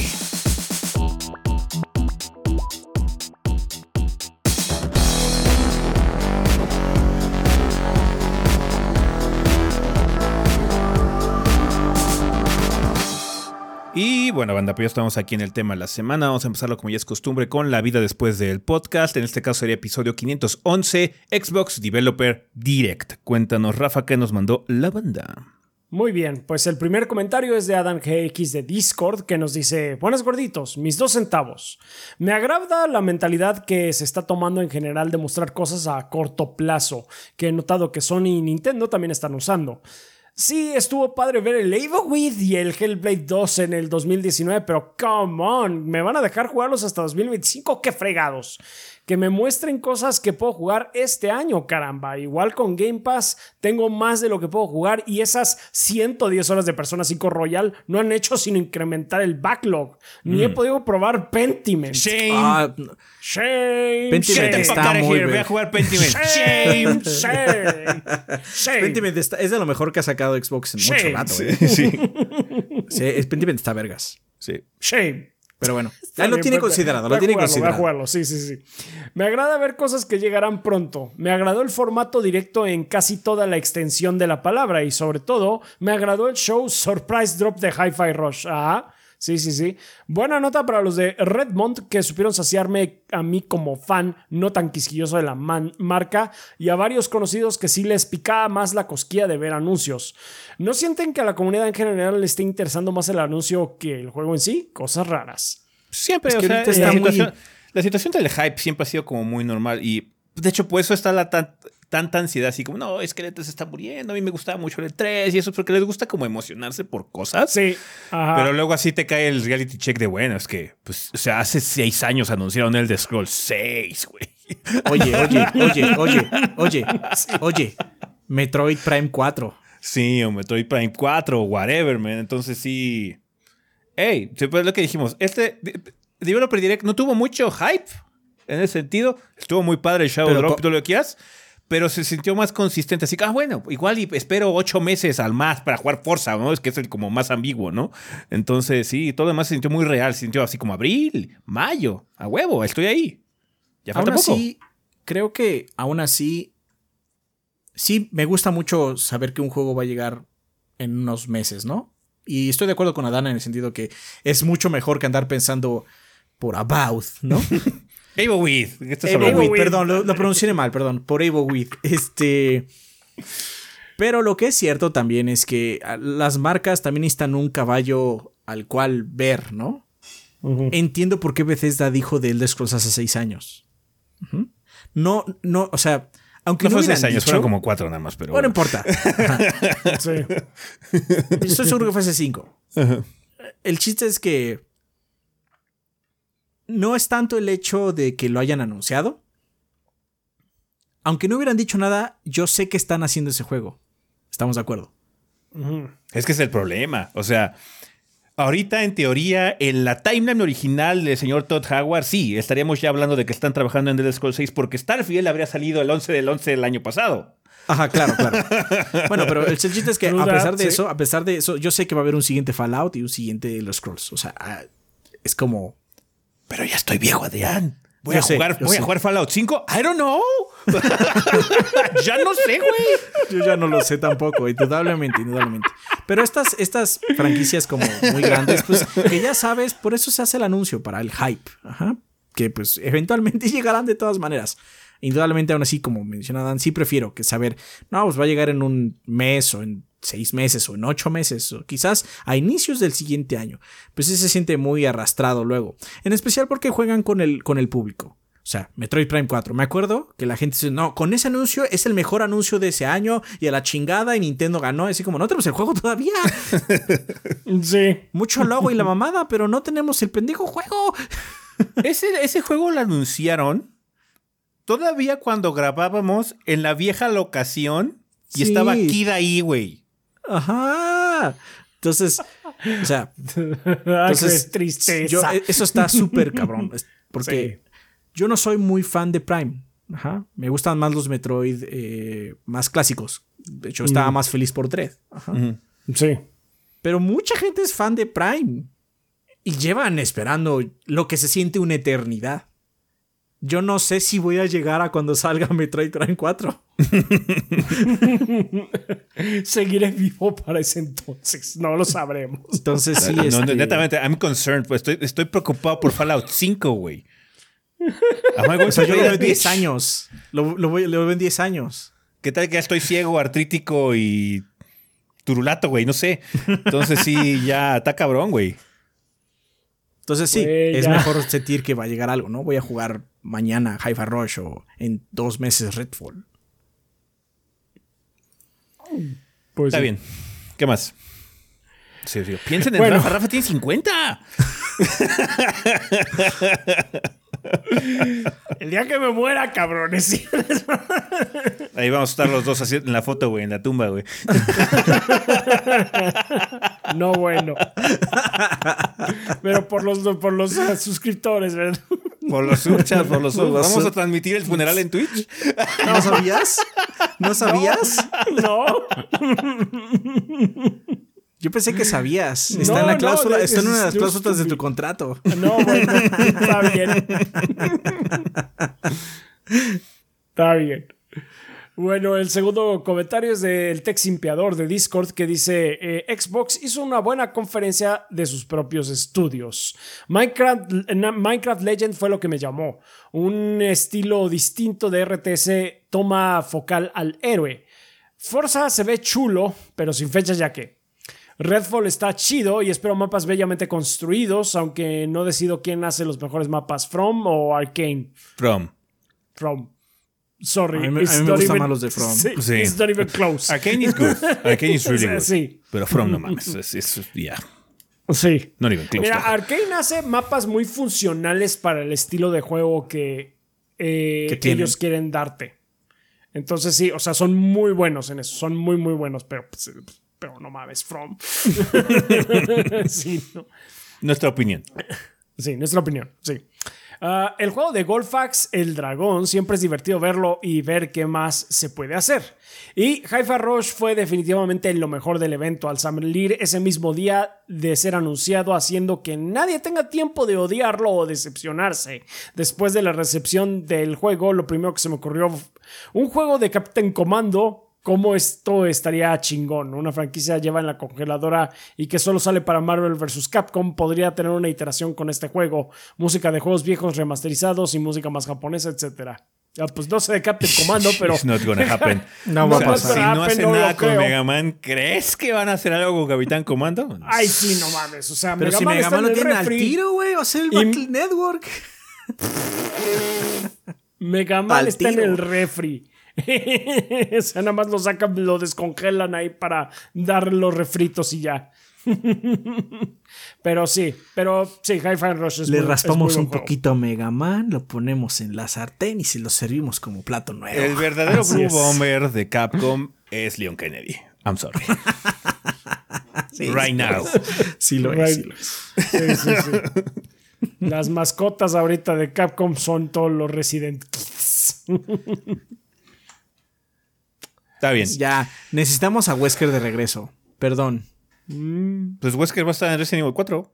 No, no, no, no, no, no. Así como una siguiente, una- que sigamos adelante y que salga Wesker de nuevo de alguna forma. Remake de Resident Evil 5. What the fuck are No you talking about, man? Estoy- no estoy hablando de remake, estoy hablando adelante en la saga, adelante en la saga. Cuando Ah, hagan remake de Resident Evil 6, güey, y hagan un Sí, juego completamente distinto, ya. Te vamos a cumplir. Te van a- no, va a regresar salir- Wesker va a salir en en el Resident 4. Evil. Y en el remake de Resident Evil 5, güey, va a estar ahí. Va a ser el antagonista y va a decir Chris. Uh, no, no, no. Va a decir Uroporos. Y Ouroboros también. Vale, pues bueno, vamos a pasar ya al tema de la semana, que de nueva cuenta tiene que ver con Xbox. Nada más que este fue un evento eh, privado al que pudo asistir este Adrián eh, para poder checar algunas cosillas eh, de juegos independientes, particularmente de algunos estudios que son como de Europa, ¿no? Este, Sí, de hecho, eh, fue puros eventos, puros este, estudios europeos. pero es un, es Fue- un evento fue- padre. fue bastante temprano en la mañana. Sí, que tuvo este Adrián el acceso a Idea Xbox. Entonces, cuéntanos, Adrián, ¿qué fue lo que pudiste ver en esta ocasión? Eh, pues bueno, pude participar en el ID at Xbox Digital Event, eh, que se centró en cuatro juegos eh, europeos que van a estar saliendo a lo largo del año, básicamente. Se dio una pequeña introducción donde mencionaron que bueno, este, esta iniciativa de Xbox para juegos independientes, más específicamente que se dedica a darle herramientas de trabajo a estos estudios, le da lo que se llaman SDKs, que son equipos de desarrollo para Xbox. Sí. Ya lleva 10 años y ha ayudado a más de, a casi 5000, menos de 5000, pero casi 5000 desarrolladores y que en este momento ya tiene 1200 personas activas. Entonces, bueno, eso fue así como mostrando acá los listones que tienen. Buenos números, buenos números. Así es. Y eh, después de eso, pues saltamos directamente a los desarrolladores. El primero fue Bartek Lechowski. No, Leichakowski. Una disculpa. Va, a haber mucho de eso ahorita. El cual es el directivo. eh, el, eh, el director creativo de Plot Twist. Y Antes de seguir, nos por favor, dirijan todas sus quejas a adrián.com. ¿Por qué? Pues el que estamos sacando los nombres, Adrián. No, pues es mi culpa, pero pues es que tiene nombres complicados para Entonces, nuestra lengua. own it, man, own it. No, básicamente la respuesta fue: Yeah, fine. Own it, bro. Bueno, él. Go home él and be a family man. No, no, no. Este. Él presentó un juego que ya habíamos visto anteriormente. De hecho, todos los juegos que, que vimos ya habíamos visto en trailers. Pero con él fue The Last Case of Benedict Fox. Ya. El cual es un Metroidvania con eh, tonos Lovecraftianos. De hecho, el, la premisa está bastante interesante porque Benedict Fox tiene un demonio compañero. Tipo familiar. cual- ¿Eh? Tipo, familiar. Es como una especie familiar, un stand, supongo, no sé cómo llamarlo. Eh, este demonio lo que puede hacer es que puede recuperar las memorias de las personas, incluso si están muertas. Y al momento de recuperarlas crea un limbo en el cual Benedict puede entrar a este limbo e interactuar con él y puede eh, recuperar fragmentos de la vida de esta persona. Son en objetos, o sea, esos objetos son los que le dan como información. Y más importante aún, el demonio también, eh, al momento de tocar estos objetos, puede percibir el sentimiento o cómo, eh, cómo percibía esta persona. O sea, hay un momento donde en el demo que nos mostraron, Benedict agarra un como broche. Es un broche que significa algo también para él y el demonio dice, ah, siento resentimiento aquí. O sea, como que también te da como un poco más de contexto, ¿no? Entonces es como un vaivén. El demonio tiene una voz bastante, pues así como malvada, pero no lo percibí todo el tiempo como malvado. Tiene como una especie de banter entre los dos personajes. ¿Está bien? Eh, algo interesante es que de hecho en, esto, en este limbo hay otros demonios. Hay otros demonios que pululan la mente o las memorias de las personas a las que estás entrando. Entonces hay combate, de hecho. Eh, no es. Es bastante rápido el combate porque Benedict puede tener varias eh, habilidades que va ganando. De hecho, en su base hay una tatuadora. Y dependiendo qué tantos tatuajes te pongas, las habilidades de Benedict suben. No es eh, simple tinta. La tinta la consigues venciendo otros demonios. No sé qué pedo con eso, pero bueno, es lo que dijeron. Y ah, tienes algunas habilidades como te puedes convertir en piedra. Y entonces pues recibes menos daño. O si estás muy cerca del enemigo y te conviertes en piedra, haces como un unreal y explota al otro güey porque te pusiste en el lugar donde estaba él, ¿no? Ajá. También. Muerte por teleporter. muerte por teleporter, básicamente. Este, el demonio también puede como proyectar un tentáculo y agarrar gente y lanzarla, ¿no? Y esto puede ser un combo porque Benedict, aparte, tiene estos poderes más espectrales. Tiene armas mundanas, tiene un cuchillo y una pistola. El juego toma lugar eh, en los 20, 30. Entonces, obviamente, es una pistola pues no muy rápida, no es, no es automática. El combate no se ve así como súper profundo, por lo menos lo que mostraron, eh, porque se ve que es más de explorar, es más de conocer el lugar, eh, qué pistas te vas dando, porque tiene un tono medio detectivesco, especialmente porque hay una organización, que se llama la organización, no muy creativo, este, que te está buscando porque tienes el demonio y el demonio, la organización no, no, le gusta que tengas un demonio, te está buscando específicamente por eso, no, sé, no sabemos por qué, es parte de la historia, pero obviamente suena muy poderoso que te puedes meter en, este limbo, ¿no? Y conocer todo. Eh, y pues se ve que manejaron un poquito de la psique de algunas cosas porque en el limbo hay algo que denominan ellos como la Twilight Zone, que son zonas del subconsciente que la persona no le gusta mostrar. Es decir, en, las memorias eso quizás son como memorias muy dolorosas o lo que sea, pero sí las comparte el usuario original, ¿no? Pero en la Twilight Zone hay información que no saca a la luz nadie, ¿no? Entonces son lugares como cambia, la, cambia el, el, aspecto del juego. Pero de hecho el juego es muy colorido, a pesar de que tiene este tono Lovecraftiano, es muy, muy colorido. Pero cuando llegas a la Twilight Zone todo se pone blanco y negro. Mm. Es un área muy agresiva donde puedes conseguir información mucho más profunda, pero también este, pues con ciertos riesgos, ¿no? Sí. La verdad es que fue, este fue el juego que más información dio, fue más profundo. Se ve que tiene mucho trabajo porque pues ya va a salir. De hecho, va a salir en la, primera, en la primavera de 2023, entonces estamos a unos meses de que salga. Va a salir tanto en PC como el Xbox Series. Cabe aclarar que estos cuatro juegos que vamos a hablar van a estar en Game Pass todos. Entonces, pues este juego se ve que es como el que ya está bastante cocinado, más bien están yendo hacia la recta final, ¿no? Mm. Creo que a Rafa le va a gustar mucho. Sí, creo que es un juego, de... Creo que es un juego que le gustaría desde a Rafa. Que, desde que lo vimos, dije, ah, este es un juego como para chaps. Sí. Así es. Pero ya, ya con todo lo que estuvieron hablando y demás, eh, sí fue así como, no, este juego sí le va a interesar mucho a Rafa. Ah, y pues creo que se ve bastante bien. ¿Está bien? ¿Qué más viste? Sí, sí, sí. Pues después eh, saltamos a Everspace 2, que de hecho Everspace ya tiene un previo de nuestra parte, hace dos años, creo que lo, hicimos. Porque el juego lleva, de hecho, en Early Access ya dos años. Este, esta presentación más bien fue para anunciar, pues básicamente que el juego ya va a salir. Va a estar disponible eh, abril 6 en PC y en verano en Xbox Series. Va a ser un lanzamiento escalonado. Eh, para los que jugaron el primer juego, recordarán, o bueno, si no, yo hice mini del primer juego también, recordarán que era un roguelite. Pero Everspace 2 está más centrado en la historia. La historia, este. Eh, vamos a estar siguiendo a otro piloto y este piloto puede saltar a lo largo de una galaxia de posibilidades, ¿no? Hay 100 lugares a los cuales ir, no 100 planetas, cabe aclarar, 100 lugares.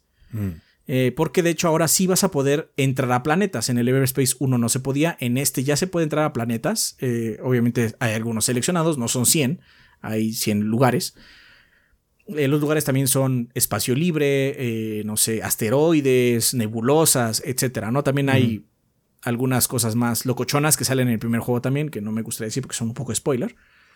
Eh, algo interesante es que ahora metieron esto de juego también en planetas. Y más importante es que en algunos planetas se hecho mostrar uno gélido, en el cual tu nave también puede entrar debajo del agua. Hay algunos hay unos planetas que ellos llaman underground, donde en la superficie pues no hay nada. Es un desierto o lo que sea, ¿no?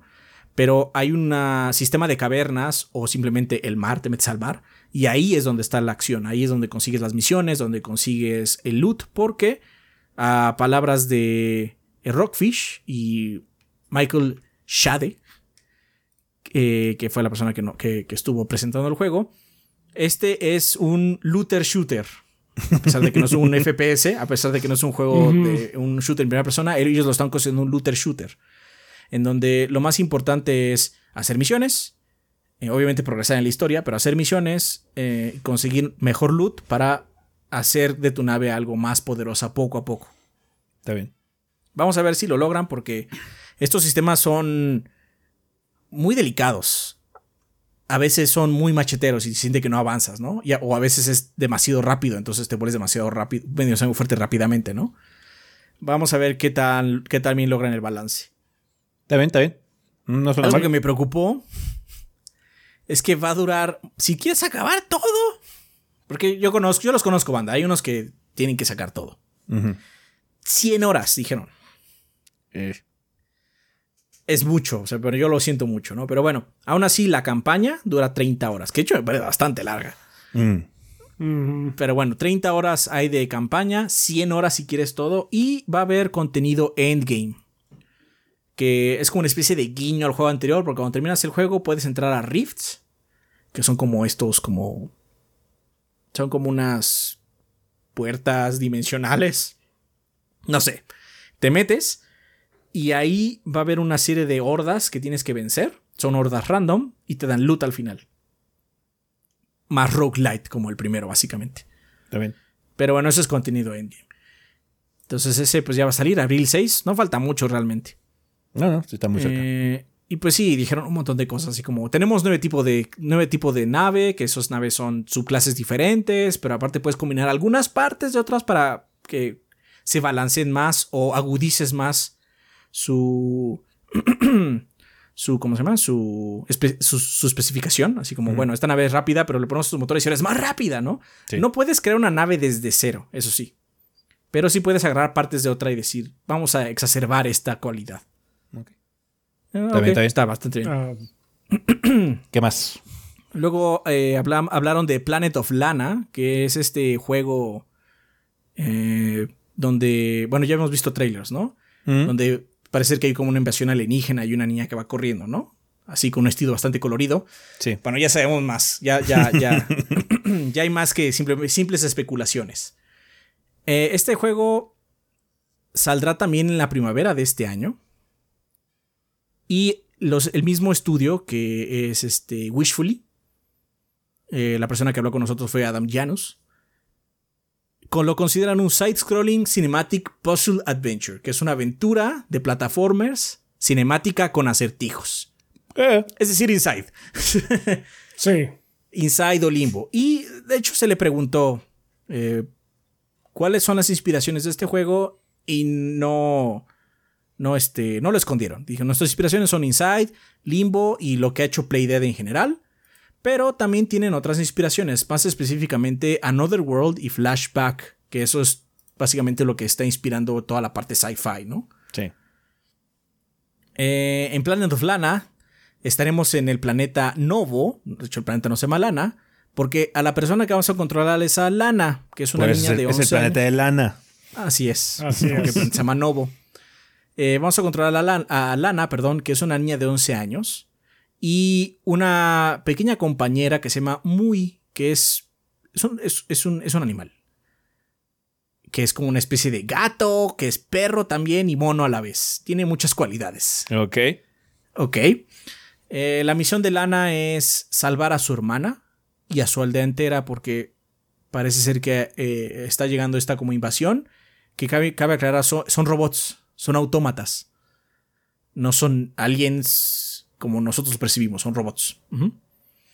Y entonces, pues, Lana, por alguna razón, está. tiene que salvar a su aldea y a su hermana de pues esta invasión. La sección que nos mostraron fue como el segundo capítulo. Y ellos dijeron que se ve como muy alegre porque es mucha tutorial. Básicamente te están enseñando a jugar al juego. Pero el juego va a ir progresivamente volviéndose más oscuro. Mm. Y más importante aún, pues Lana va a ir agarrando ciertas habilidades porque tanto Lana como Muy hacen cosas. Lana lo que puede hacer es que puede nadar y puede cargar ciertas cosas pesadas. Por su parte, Muy puede eh, saltar mucho más alto que Lana, puede alcanzar algunas cosas y lanzárselas a la niña. Y más importante aún, puede hipnotizar a otros animales. Y al hipnotizarlos los puedes controlar para que ellos hagan alguna acción especial en ese escenario en particular. Es un gameplay bastante sencillo. No. No me voló la cabeza, pero. Sí me da el gachazo de Inside, ¿no? Que a Rafa, de hecho, le encanta Inside. Pues no, Sí. este, este tipo de juegos viven más que nada por su narrativa que pues, esté construida a partir del gameplay y las situaciones, ¿no? Entonces, eso es lo que realmente va a determinar si tiene impacto o no. O sea, el, el contexto está como muy interesante, se ve muy padre. De hecho, desde que vimos el primer trailer sí es así como muy llamativo, pero al final de cuentas, qué es lo que ocurre a través de la historia y todo este tipo de cosas es, es lo que importa. Así es. De hecho, hay algo interesante que mencionaron justamente de lo que está haciendo Ezequiel. Y es que no hay diálogo. O, bueno, sí lo hay. Lana habla. Pero el problema es que tiene su propio idioma. Habla en un idioma inventado. No le entiendes. Puedes entender como la emoción que está dando, la inflexión de su voz. Pero no entiendes lo que está diciendo. Entonces, la mayor parte de la historia, a palabras de. de. de Adam. Es que eh, la historia es a través del ambiente. De lo que está pasando. O sea, básicamente tú puedes construir la historia y lo que está pasando en la narración con lo que ves en la pantalla, no por lo que te dicen en el juego. Mm. Entonces, vamos a ver. De hecho, el primer. No me gustaría hablar mucho de lo que vi porque, de hecho, ya tiene spoilers la primera parte. Ajá. Sí, sí, sí. Pero sí es, sí es como muy. O sea, sí está bien planeado en ese sentido. Hay una escena donde pasa algo. Lana, de hecho, tiene algo en su posesión. Que ella cree que es algo, pero tú, como una persona fuera del juego, entiende que es otra cosa. Porque ella la usa para mover unas cosas. Ah, ah, yo sé que es eso. Y significa que esto pasó. Ajá. Entonces, no es, no es sutil, vamos a decir, pero tampoco es absolutamente burdo. Sí tiene, tiene ese nivel, por lo menos de lo que vi, está bien calibrado. Vamos a ver si lo logran más adelante. Especialmente porque los conflictos son difíciles de medir solo con ambiente. Vamos a ver si lo logran, ¿no? Sí, sí, sí. Y finalmente, Ah, ¿qué, qué por- viste? perdón, como último detalle, eh, Planet of Lana, su compositor es Takeshi Furukawa, que es el mismo que hizo la música de Last Guardian. Estaban muy orgullosos de mencionar eso, entonces fue así como... Ah, Está ok, bien, está bien, está bien. Eh, por último, el juego que menos trabajo tiene, o por lo menos No va se tan avanzado. de esa forma, no tan avanzado, no va tan avanzado, es Lightyear Frontier, que es este juego donde hay mechas que son granjeros, de hecho lo vimos y hablamos justamente de eso, ¿no? Eh, lo, lo vimos aquí en una de las repeticiones de los eventos. Eh, ahí hablamos con Joaquín Headstrom de eh, Frame Break y pues estos mechas en realidad son bueno, obviamente son personas, ¿no? Los mechas no, no se manejan solos, porque tú llegas al robots. planeta. Ajá, no son robots. Eh, tú llegas a este planeta, tu personaje llega a este planeta con su mecha. Y lo que tiene que hacer es hacer una granja. Es lo que tiene que hacer. Su chamba. No sé por qué, no dijeron por qué, pero tienes que hacer una granja. El loop de gameplay, eh, a palabras de ellos, es el siguiente. Tú llegas con tu mecha y necesitas recursos. Entonces lo que vas es que vas a explorar. Te pones a explorar por ahí, consigues algún tipo de recurso, ya sea minerales, eh, madera o más importante aún semillas, porque hay muchas semillas que son de pues nativas del planeta. Regresas a tu granja, plantas o haces uso de esos materiales o plantas la planta, porque las plantas también te dan recursos, no todo es comida. Hay un- de hecho, menciono mucho que hay una planta que te da electricidad. Ok, es una super papa entonces. Es, son como super papas. Y ya que tienes esos recursos nuevos, mejoras tanto a tu meca como tu base o tu granja. Y entonces así te vas otra vez al despoblado a conseguir más recursos, ya con nuevas herramientas, y regresas. Es un loop de gameplay muy, muy tradicional de este tipo de juegos. No es el primero que lo hace ni va a ser el último que lo va a hacer. Pero la magia viene con el mecha.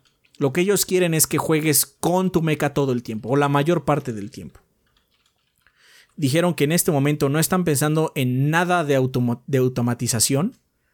Que para los que no jueguen este tipo de juegos no, no sonará nada, pero los que jueguen Stardew Valley o yo qué sé, la mayoría de los juegos donde haces algo como Factorio, tu meta al final es que trabajes menos. Lo que yo me tardaba en hacer tres horas, ahora lo hace una maquinita y yo solo recojo las cosas, ¿no? Sí. Lo que, eh, lo, que, lo, que, lo que ellos quieren, los que Framebreak quiere, es que juegues con el mecha la mayor parte del tiempo. Entonces la automatización no está en la mesa ahorita, o por lo menos es mínima. Eh, entonces, es una apuesta arriesgada al final del día, en el sentido de que pues no es la fórmula, o sea, la fórmula del loop de buscar recursos, eso es la básica, pero lo arriesgado es que no te vuelves mucho más rápido. En no hay cosas que te hagan cosas automáticas. Quizás te vuelves más rápido con las herramientas que tienes, pero tienes que hacerlo tú. Ojalá les, ojalá les, eh, les funcione, ¿no? No sé cómo va a estar ahí. Pero algo que sí mencionaron es que aunque quieren que juegues mucho con el mecha, sí dijeron que va a haber este. Están ahorita en fases de probar juegos sin mecha, de que te bajes y hagas cosas sin él. Pero bueno, eso. Esto está todavía en testing, ¿no? Lo que no está en testing es que el juego sí va a ser tanto de un jugador como de hasta cuatro jugadores, o sea, que podemos jugarlo entre nosotros. Y eh, puedes hacer que las personas, eh, tus amigos, lleguen a tu granja o tú crear una granja desde cero y todos se unan. No hay restricción en ese sentido. Nice. Más importante aún, y creo que esto le gustará a la banda porque de hecho ya hay varios, varios comentarios que hemos visto de experiencias no similares, sino nada más online. Este juego está planeado para jugarse de un solo jugador. Es decir, no es más machetero jugarlo solo. Al contrario, si se unen a ti, la experiencia va a ser más rápida. Porque hay muchos de esos juegos donde las cosas están planeadas para que mínimo sean dos. Y cuando juegas de uno es jugable, pero sí se siente, no se siente lento, se siente lo que sigue, ¿no? Sí. Aquí no. Están planeando que toda la experiencia sea de un solo jugador. Pero si llega alguien más o hasta tres amigos, sea más rápido. Entonces, pues siento que está bien. Es más difícil que todo el tiempo te juntes con tus amigos para progresar. Ujú. A lo mejor, mejor pues, la persona que más le guste esté jugando todo el tiempo y sus amigos solo se unan cuando sea necesario, ¿no? Y aún así se siente un progreso. Pero lamentablemente, pues este juego está en un nebuloso 2023. Podría, de hecho, igual retrasarse más. Y em, pues, eh, el señor Joaquín dijo varias veces, es que estamos probando esto, estamos probando aquello, to- o sea, todavía están en fases de prueba del juego. Hay varias cosas que no están ni implementadas e ideas que les parecen buenas, pero no saben si al final van a quedar.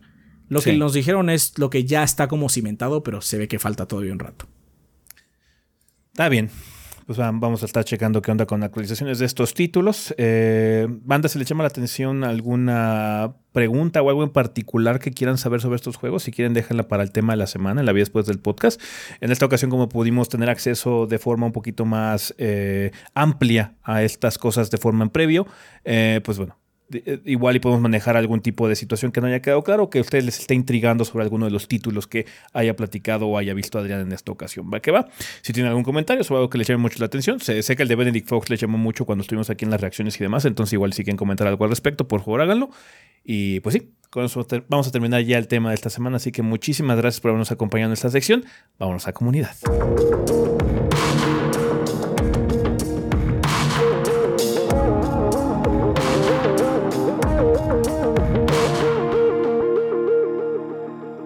Ok, banda, pues ya estamos aquí en la sección de comunidad, que siempre es un excelente momento para agradecer a los patrocinadores oficiales del podcast, que son todos nuestros Patreons que donen 20 dólares o más durante el mes correspondiente. En este caso sería febrero, justo estamos empezando.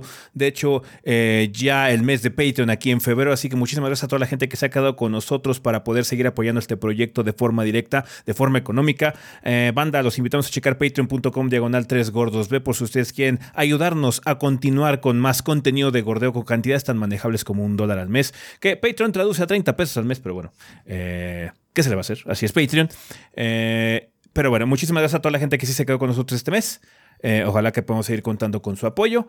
Y también muchas gracias a toda la gente de Twitch, a toda la gente de aquí de YouTube. Saludos a la gente del chat. Recuerden que esto no es en vivo. pero Rafa, ahorita toca checar con los Lord Bombones, nuestros Patreons de 20, quién patrocina el podcast durante el mes de febrero. Muy bien, durante eh, febrero nos patrocinan eh, Mauricio Glespan, que nos dice: Saludos gorditos y banda, espero se encuentren muy bien. Soy Mau Glespan, staff de Technologic PC Gaming and Workstation. Nos dedicamos al ensamble y venta de computadoras, ya sea desde una PC para ver el podcast de los 3GB hasta una PC ultra potente preparada para Forza Motorsport con todo lo que prometieron y sin que se incendie tu GPU. Está bien. sí, sí, hicieron muchas promesas en ese, pero bueno. Invito a toda la banda gorda a, dar a, hacer sus cotizaciones en nuestro Instagram, technologicpc.19 o nuestro Facebook, technologic19.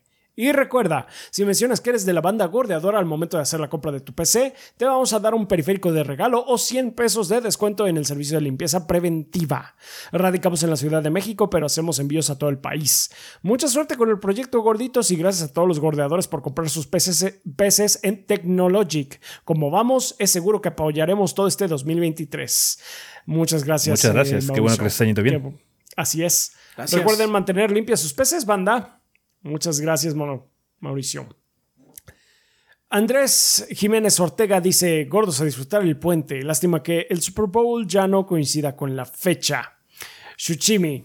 Mm. Postdata, seguimos en contratación de integradores de página web. Info a andrés.jiménez netpay.com.mx. Perfecto. Muchas gracias, Andrés. Mucha suerte. Los gordos no tienen puente. no. What's that? Eh, consultorio Dientes Limpios dice, gorditos, les mando el mensaje de esta semana y la sigue. Eh, hola gorditos y banda. Como sabrán, se acerca el Día de los Enamorados, por lo que si quieren tener un aliento fresco y agradable para todas sus citas y no uno como el del padre Gascoigne, deben acudir con sus castores de confianza, así que contáctenos en nuestra página de Facebook Consultorio Dientes Limpios. Además, si lo suyo es más la amistad, aproveche para compartir con sus seres queridos. Todos los que acudan estas semanas de febrero podrán aprovechar un 2x1 en tratamientos seleccionados para que este día de amor y amistad compartan una cita especial con los castores y las personas que más quieren. No olviden darnos like y compartir su experiencia para ayudarnos a crecer hasta comprar al dentista de Adrián. Muchas gracias, consultorio de dientes limpios. Gracias. Este, pues ahí lo tienen. Buenas promociones, banda. Belcirc dice: Buenas gorditos, espero que la tragadera fuese buena y que las cervezas no faltaran. Pregunta filosófica de la semana. En videojuegos como Dragon Age o cualquier juego cuya narrativa permita elegir romances, ¿creen que dichos juegos han mejorado respecto a, los que, a lo que nos ofrecían hace 20 años? Posdata, Skyrim como que no cuenta, a pesar de sus NPCs planísimos, la premisa del juego queda perfecta para sus, sus opciones de matrimonio, que el gordeas eterno. No realmente, o sea, BioWare era el que lo hacía muy bien en esa época, pero ya hay juegos que lo hacen mejor que BioWare, pero aún así no diría que son... Ah, they're not great, o sea, es que como tienes que tener la posibilidad de que haya romance y de que no haya romance, la situación luego no puedes, no es tan consistente. Ajá. Entonces es más tu canon mental que te haces que otra cosa. Sí, sí es que es, binario. Mm, Tienes que hacer estos pasos para que suceda. Sí. Punto final. Entonces es, un poquito, es un poquito tieso, pero it's fine. es mucho de amistad, de confianza y cosas así por el estilo. Quizás deberían. Yo siento que un buen cambio, por ejemplo, en situaciones como, como persona, ¿no? Que persona hace algo también muy similar, ¿no? Es que, ¿sabes qué? En el en el momento 5, eh, ya decías, ah, es que quiero perseguir una relación romántica con esta persona. Ah, bueno, entonces las últimas cinco son de romance en lugar de las últimas cinco de amistad, por ejemplo, ¿no? De que, ah, bueno, es que llegamos hasta la nueve de amistad y ya ahí cambiamos y ya la última sí es la de romance, ¿no? Entonces sí, es más trabajo, eh, es más problemático, pero siento que sería un poquito más consistente que en lugar de que sea justo al final, así como en Mass Effect, de que, ah, es que ya nos vamos a morir, ya vamos a la misión suicida, ahora es cuando. sí, sí, sí. Pues sí, eso, eso es lo que se tienen esos juegos. Sí. Muy bien, gracias. Este, Belcirc. Siguiendo con Selmonelo, dice: Hola gorditos, quisiera saber una cosa. Por cuestiones de trabajo tuve que mudarme a la ciudad de, de la Ciudad de México a Querétaro y andarme mudando y moviéndome. Se me ha complicado mucho seguir haciendo streams en Twitch al grado de poner en pausa mi proyecto por falta de estabilidad. Y quisiera saber, que ustedes, es typo, cómo le hicieron con sus proyectos de mudanzas y cambios de localidad y aún así seguir aumentando el flujo de videos y transmisiones. ¿A qué le dieron prioridad o en qué se apoyaron para seguir con el proyecto en estas situaciones? Ah, muy fácil, en los otros gordos. Sí, cuando un gordo tiene algún problema o se está mudando o algo así, los otros tienen que cubrirlo, básicamente. Entonces, sí, tenemos la ventaja de que somos más de una persona, entonces eso es lo que ayuda. Y no nos mudamos de estado. No. También, sí, sí, sí. También. Sí, sí, sí. Entonces, sí. Ah, Hay semanas en las que, ¿sabes qué? Adrián no puede. Los dos streams regulares que vamos a tener van a ser Rafa y ese. Así es. a veces pasa eso. Ha pasado, sí. no, ah, cuando vamos de viaje. No, man, sí, o cuando, cuando hay que ir a un, un viaje, así es. Muchas gracias y como siempre, son los mejores. Este, muchas gracias, el Monelo. eh, sí, sí, sí vimos tu typo. Está bien. Lo leí a propósito. Mikao ELT nos dice: ¿Qué hubo, mis gordos? Aquí Mikao pasando a saludar. Felicidades por la Navidad. Año nuevo, Día de Reyes y calendario. Espero que no les hayan tocado los tamales. A mí sí me tocaron. a mí no me tocaron.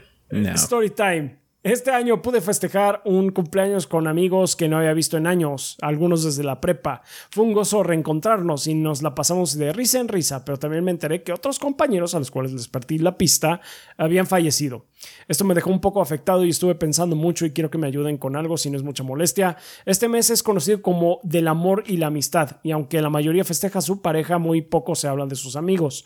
Principalmente en México, pero no dudo que en muchos otros países vivimos un machismo marcado por comportamientos nocivos y uno de ellos es la masculinidad tóxica, esa que no nos permite expresar nuestros sentimientos con nuestros amigos y seres queridos, eh, con nuestros, perdón, seres queridos y sobre todo los amigos. Quiero pedir a toda la banda que le digan a sus compas lo que significan para ellos, ya que uno nunca sabe cuándo no podrán hacerlo. Y les pido a ustedes, gorditos, no que expresen su cariño, eso es muy personal. Y luego, gordo, momentos los hace clips, pero sí que les digan a los otros gordos que admiran de ellos. Eh, por mi parte, yo admiro su incansable esfuerzo para traernos contenido de calidad, su habilidad de inteligencia al tratar casi cualquier tema y su humor que me ha hecho reír a carcajadas en más de una ocasión. Eh, sin más, les deseo muchos podcasts más y dado que nunca lo dicen porque son decentes, yo lo diré por ustedes. Banda, si les gusta el contenido, dejen un ah, comentario. lo dijimos al inicio.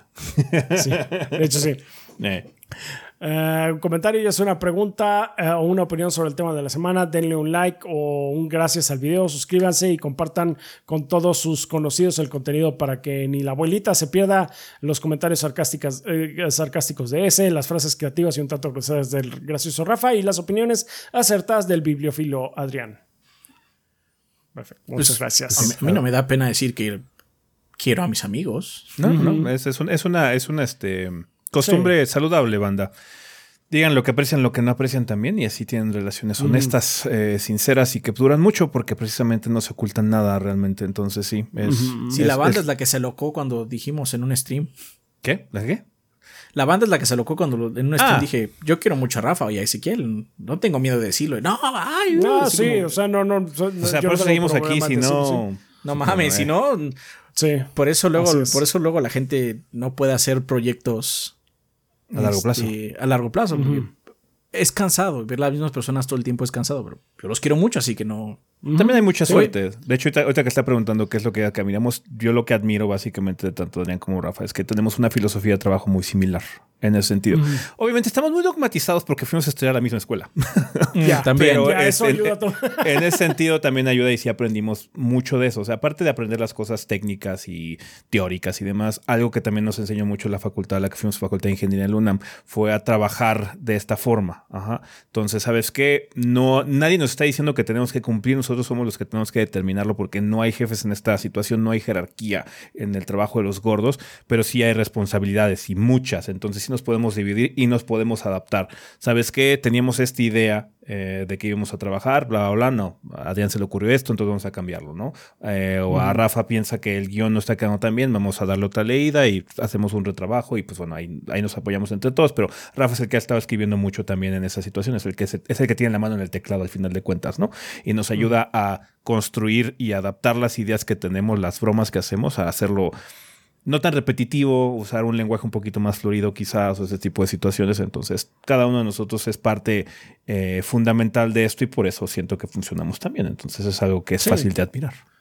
Ah, pues sí, yo también, este, yo quiero mucho a Adrián, yo quiero mucho a ese y admiro mucho de ellos también su, el compromiso que tienen, pues para, no solo con este trabajo, en general todo lo que hacen, eh, que siempre están buscando mejor, que estemos mejor, que siempre busquen, busquen ah, cómo estar mejorando aquí eh, en el proyecto y en, pues, en general en, en sus vidas. Entonces es algo eh, muy loable eh, de, de ellos dos, es algo que también admiro mucho. Sí, yo admiro mucho la honestidad de los gordos, de, de Rafa y Ezequiel, porque pues al final del día también manejamos dinero aquí, banda. Hay Patreon, hay dinero que se llega por donaciones, el mismo dinero de YouTube. Esa honestidad de poder manejar con tus amigos dinero no es tan fácil de conseguir. Y más importante, una honestidad de decir, hoy no me siento para trabajar en Sí. esto. Hoy no puedo hacer stream, no, no, puedo, no me siento para hacer stream. No te preocupes, yo me encargo. O al contrario, Mm, ¿sabes qué? Sí me siento con la capacidad de hacer esto yo. sí. Y los demás dicen, está bien, tú te encargas, tú puedes hacerlo, ¿no? Y ser honesto en los dos lados, ¿no? Tanto decir sí puedo como no puedo y... Bueno, si no se puede, se ve cómo se hace, ¿no? Eso también es muy valioso. Sí, sí, sí, sí. Definitivamente, pues, pues eso, Mica. O sea, nosotros no tenemos problemas para, para decirnos entre nosotros que, Sí. que, que Ni- nos estimamos, que nos Ni queremos. nosotros amigos tampoco. Es, es- es un buen cambio que creo que es una buena eh, costumbre que hay que empezar a incentivar en la gente y particularmente los hombres, porque sí, aquí en México Eso sí, es muy, sí. muy del hombre callado y que sufre y que se, se guarda todo y que por eso Ellos se muere saben joven. que me quieren, lo- e- ellos saben que los quiero. Ajá. no te cuesta nada decírselo. Sí, sí, sí, Y los hombres no lloran. Why not? Sí, yo lloro. Yo lloro mucho. Yo soy- Todo el tiempo. Sí, sí, sí. todo el tiempo. Lloro todo el tiempo, diario. No, bueno, no así. No, pero te pegan muchas otras cosas y está bien. Sí, Está bien. sí, Rafa, sí, sí. Rafa está en el borde, banda. I'm on the edge right now, man. o sea, pues, de- cuando hicimos el primer este, Ya vaya anime, así, yo, yo lo admití con el pinche Made in Abyss. I ugly cried. Ah, sí, O sea, lloraste no- feo, lloraste Sí, feo. no, no, no, ni siquiera fue de que nada más la. No, yo lloré como pinche Tobey Maguire en Spider-Man 1. Así lloré. pues sí. Está bien. Pero bueno, pues ahí lo tienes, Mikao. Muchísimas gracias. Eh, Shadow Ryujin nos dice que hay gordos. Otro mes de apoyo al legendario gordeo. Espero hayan disfrutado de esos tamalitos que tocaron el 2 de febrero junto con un champurrado o su bebida de preferencia. Pregunta random de la semana. Cuando piden un corte de carne, ¿qué término lo prefieren? Saludos a ustedes y a toda la banda. Porque es México. Dependiendo del lugar, si no conozco muy bien, tres cuartos o ya full. Tres cuartos cuando no conozco. No porque no me guste más jugoso, pero México, hermano. Sí. Yo ya me he enfermado, cabe aclarar. Por eso también soy sí, muy es que cuidadoso. Adrián es muy delicado al estómago. Yo sí puedo pedir término medio, pero le he perdido el gusto con el paso del tiempo. Es que la carne asada, o sea, sé que es un- hay una cultura muy grande con la carne asada y I get it, pero personalmente es así como... Le he pedido mucho el encanto. Es así como... La carne asada para mí ya es así como cosa de novatos. La verdad es así como no. Yo, yo admiro mucho cocinar, hacer cosas, realmente mezclar ingredientes. No solamente calentar músculo de vaca en la pinche parrilla, ¿no? Entonces, tío, lo entiendo. es muy rica y todo lo que quieras, pero entonces le perdió mucho el gusto. Entonces sí hago como tres cuartos también o algo así. Yo puedo comer término medio, no soy tan delicado al estómago como Adrián, pero sí. Quizás por seguridad también, igual subconscientemente lo hago, ¿no? Entonces sí. Sí, por seguridad. O sea, si digamos que si ya conozco el lugar y, todo y, y conozco, sí me puedo medio aventar así de que a pedir el término medio. Porque a mí, a mí sí me gusta eh, más jugosa la carne. Pero sí, más que nada, por justo por lo que dice Adrián, por, porque estamos en México, mejor tres cuartos en general. Sí, de hecho a mí lo que más me gusta de la carne asada no es tanto el rito de ir y comer carne, sino es estar con la familia. La carne asada lo que tiene padre es que el parrillero también puede ser parte de la conversación, no tiene que estar full on ahí hablando, puede estar hablando y echando, echando una cerveza y con el tío, el primo, el amigo, lo que sea, y es la fiesta más que comer carne. Sí, sí, sí. Pues sí, pues ahí lo tienes, Shadow Ryujin. Ah, muchas gracias. Un ángel guerrero nos dice saludos desde Critical Hit Pokémon Podcast, podcast de noticias y novedades sobre el mundo Pokémon. Banda, les pedimos su apoyo, nos faltan muy pocos para llegar a los 50 subs en Twitch, que son los que nos piden.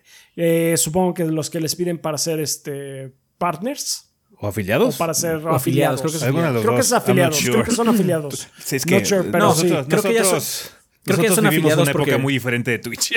Sí, Sí, sí, sí, antes sí. no había esos tiers. Eh, creo que no, pero ser afi- ya pueden tener subs porque son afiliados, debe ser para ser partners. Ah, de hecho sí debe de ser para ser partners. Entonces, pues sí. Uh, Critical Hit Poke Podcast. Así es el nombre del canal. Critical Hit, eh, Hit con H, Poke Podcast. Eh, hacemos todo pegadito. Hacemos streams todos los miércoles de 6 a 8 durante los eventos especiales. Pues ahí lo tienen, banda. Pues si pueden ir a echarles una sub, eh, pues se los agradecerán muchísimo. Mucho, mucha suerte, un ángel guerrero. Eh, Bleeding Beetle dice que se narran gordos. Hasta hace poco me enteré que volvieron a las andadas. Espero que este año el canal crezca aún más. Y aprovechando que volvieron una pregunta. ¿Por qué dicen que Duro de Matar es una película navideña? No lo parece. Su tema central no es la Navidad. Es fue, no fue estrenada en Navidad. Si la película fuera ambientada en otra época del año, habría un cambio sustancial. Solo lo dicen para trolearnos. No, ¿No? Sí. La- Es una película navideña. Por el mero hecho de que se ambienta en Navidad, para empezar. Por otro, es una. Este. Es una película de reconciliación. Y es uno de los temas centrales. la reconciliación en pareja.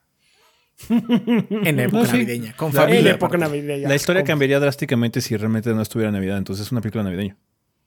Sí.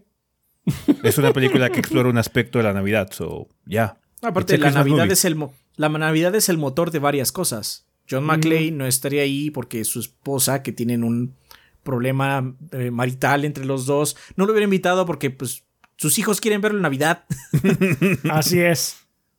O sea, podrías hacer más cosas para que la trama sea similar sin quitar Navidad, pero es más difícil. ¿Por qué le invitaría a una fiesta de su empresa cualquiera por un ascenso? Vamos a decir, si él lo que él quiere es que regrese a Nueva York.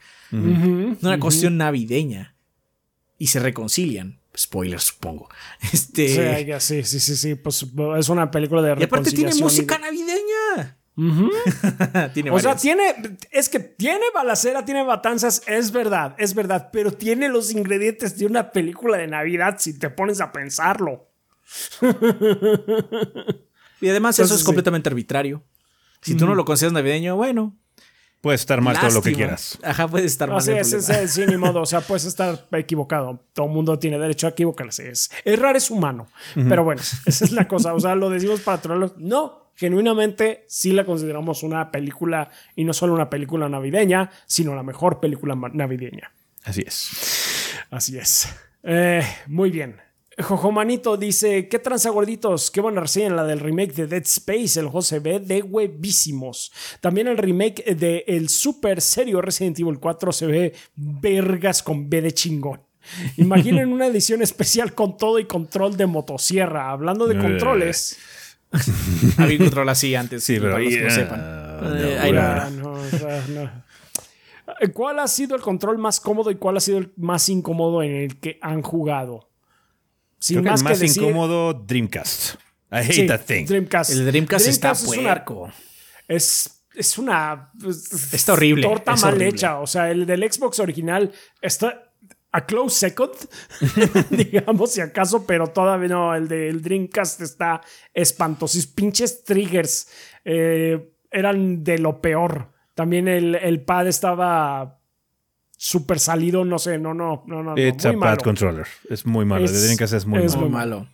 odio aparte, particularmente, o tengo un odio particular hacia los Joy-Cons, yo personalmente, eh, pero bueno, es- es- Los Joy-Cons como tal, o sea, digamos que son pequeños. eh, son demasiado pequeños. I have Eh. Sirven para algunas cositas, pero sí, son muy incómodos. El, de- el- el del Dreamcast tiene el pinche cable hacia ti, ¿verdad? Mm.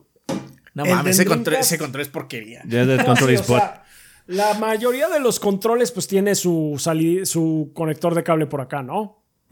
Pero sí, no, el de Dreamcast era de aquí. No mames, sí. no. Porquería, porquería. El Dreamcast, Porquería, el, el control Dreamcast- del Dreamcast es horrible. En Eh, cuanto a controles buenos, pues pues, los de pues, la verdad es que actuales los- son bastante los- buenos. los- Los tres actuales son están- buenos. El Pro de Switch, más bien. El Pro de Switch. el actuales Mi favorito El Pro es de este. Switch es muy A mí me bueno. gusta mucho el DualSense. Pero pues, el de Series es muy bueno. El Pro de, de, de Switch también es muy bueno. Yo siento que el, el Pro del Switch lo que tiene es que está hecho así como para durar. Sí, Eh, el Pro de Switch. Este ya me sí, empezó sí, a sí. fallar un poco, pero bueno, este sí, también le hemos dado mucho uso. Sí, o sea, lleva cuántos años llevamos de Switch ya. Ya, un chingo, sí. Sí, los tres están bastante bien. Sí, sí. Me gusta Sí, más sí, este. sí. este. Este es como muy reconfortante. Después de que dejo de jugar así como en el Play un rato y vuelvo a jugar el Play así como, ah, I'm home. I love this controller. sí. Pues sí. Ah, sin más que decir, muchas gracias por todo el contenido de calidad que siempre nos dan y que tengan buen fin de semana. Gracias, jo- jo- manito. Tú también. Gracias. Sertroid nos dice: Buen día, embajadores del gordeo. ¿Recuerdan cuando Resident Evil 4 era exclusivo de GameCube? Ah, la mayor mentira de la historia. O sea, nunca. Cosas. O sea, como por tres Ya, meses. por like a week. por, por una semana y ya.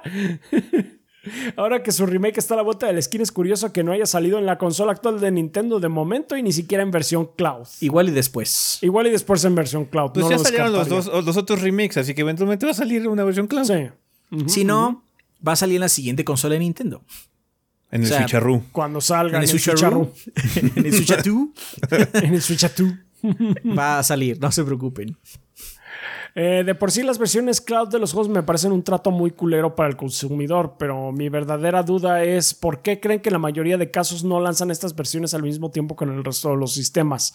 Hablando desde Que trabajar en mi ellas. Hablando desde mi ignorancia, no creo que lleve tanto tiempo como el hacer un port desde cero, además de que no conozco a nadie que compre los juegos cloud en Switch. Es que aquí no se pueden comprar, ¿no? Aparte. Es que Sí. aquí no se pueden, sí. Aquí, así que dudo que estas versiones vendan mucho más que nada por las desventajas que conlleva lleva jugar en la nube. O sea, Eh, no, quizás, quiz- quizás no sea muy difícil hacerlas, pero hay que hacerlas. O sea, hay Sí. que hacer todo el trabajo y pues dices, no, ya saco el juego como yo y luego ya me hago caso de la Todos otra. los recursos ahorita es para que el juego salga bien en las plataformas donde va a correr nativamente. Después vemos cuando hagamos versiones así como con fluff, como las versiones cloud. No, pero las nativamente tenemos que hacer que jale bien. Ajá.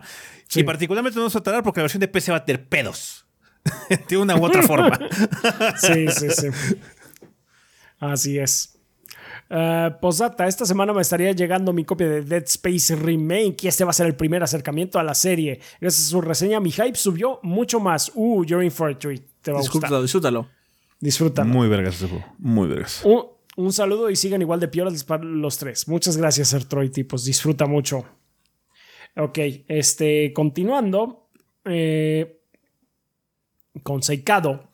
Dice, hola gorditos, les envío buenas vibras por este inicio del proyecto del 2023. Esta semana estoy acabando Persona 5 Royal y estoy totalmente adentro de jugar más títulos de esta saga y probar los Shin Megami. Estoy enamorado de la franquicia. Por otro lado, sigo atento a sus reseñas y minis, especialmente me gustó la de ese de A Space for the Unbound.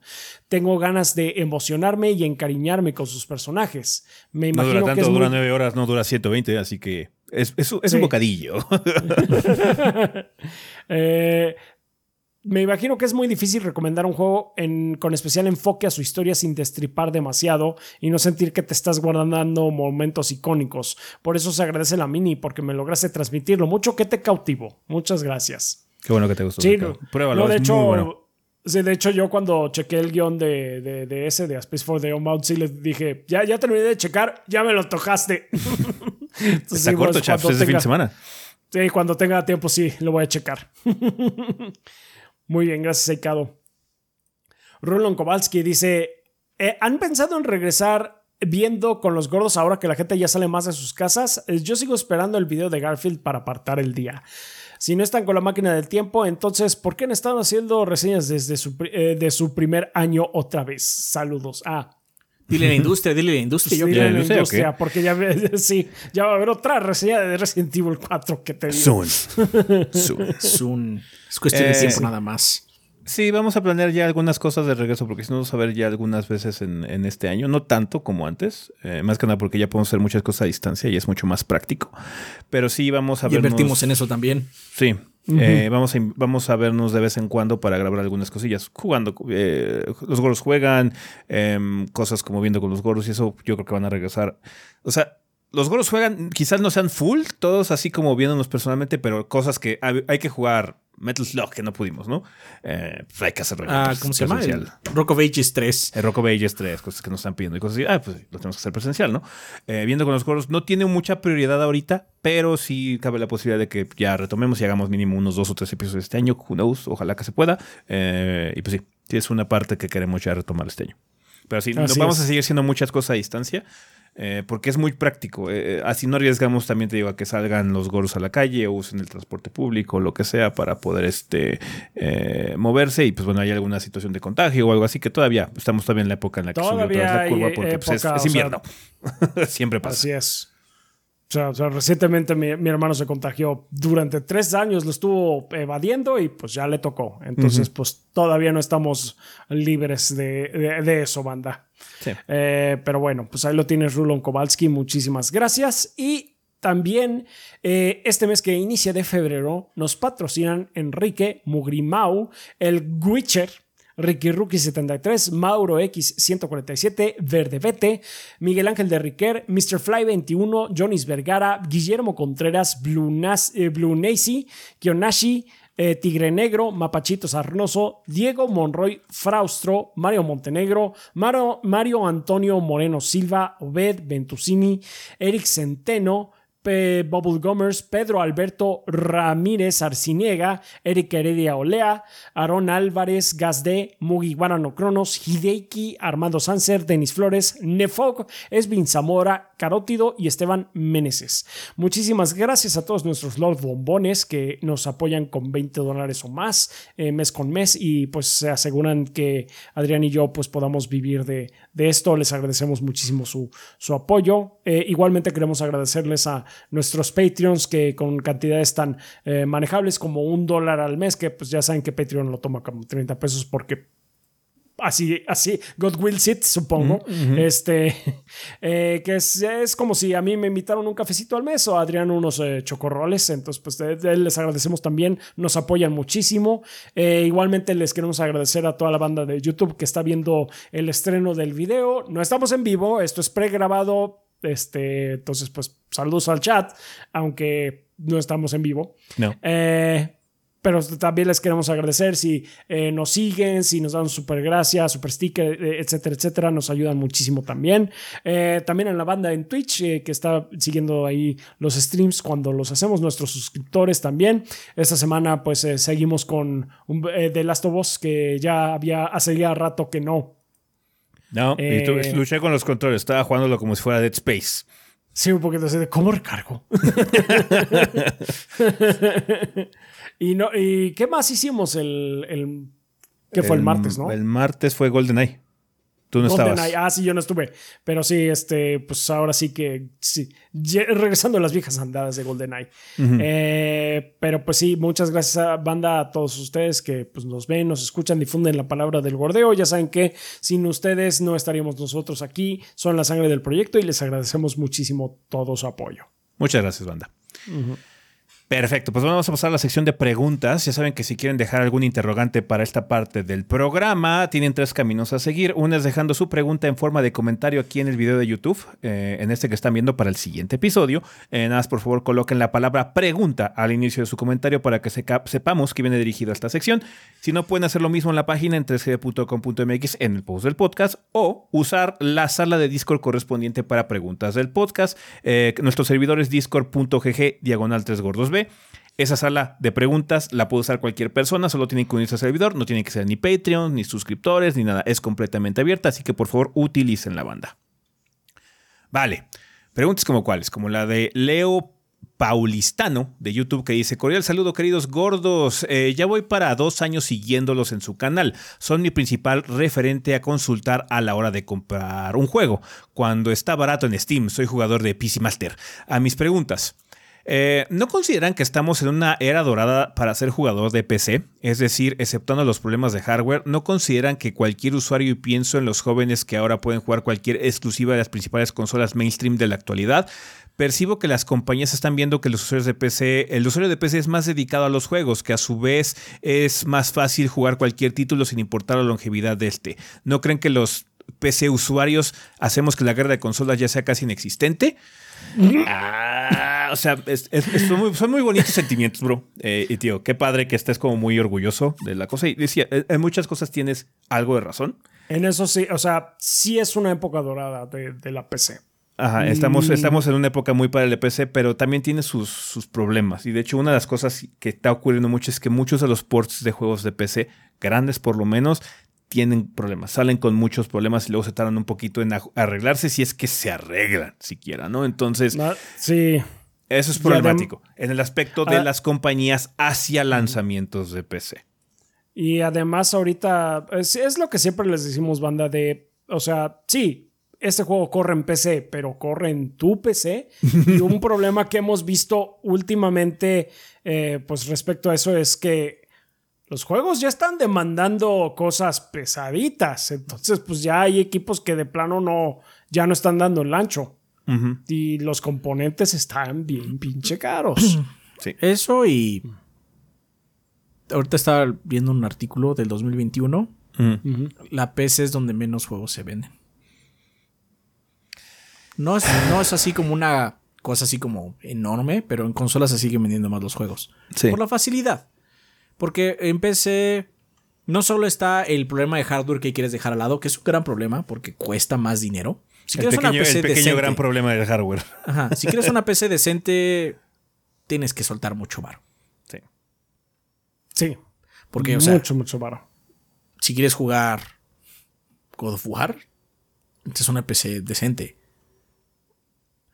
Eh, entonces, quitando al lado ese problema que no es un pequeño problema, también hay un problema muy grave en PC.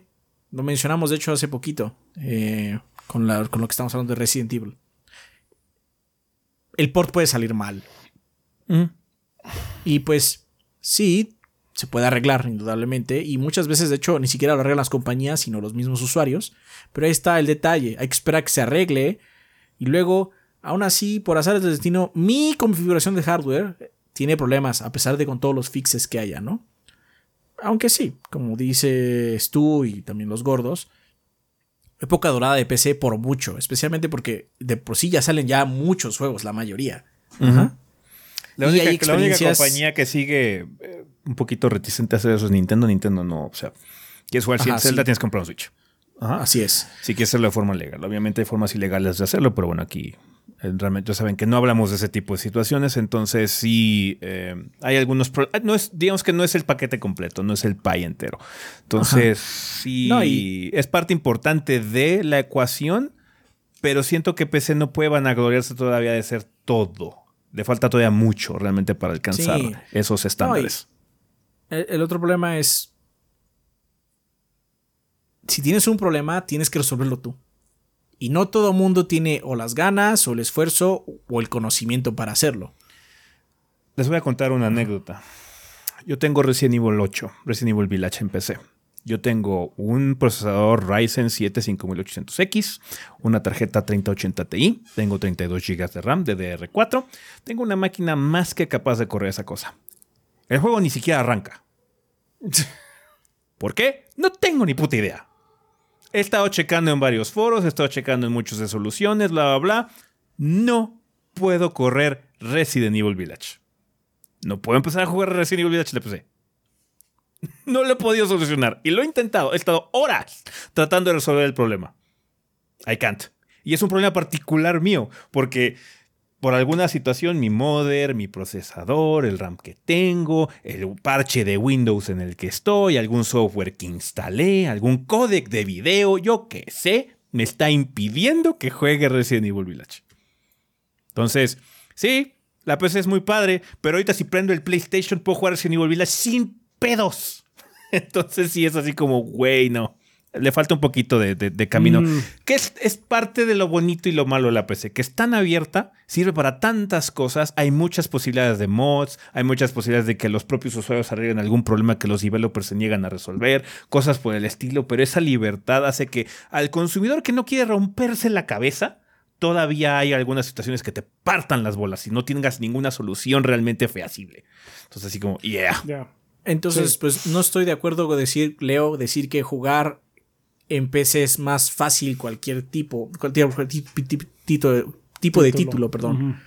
Lo que sí es muy padre de la PC es que puedes jugar más juegos viejos.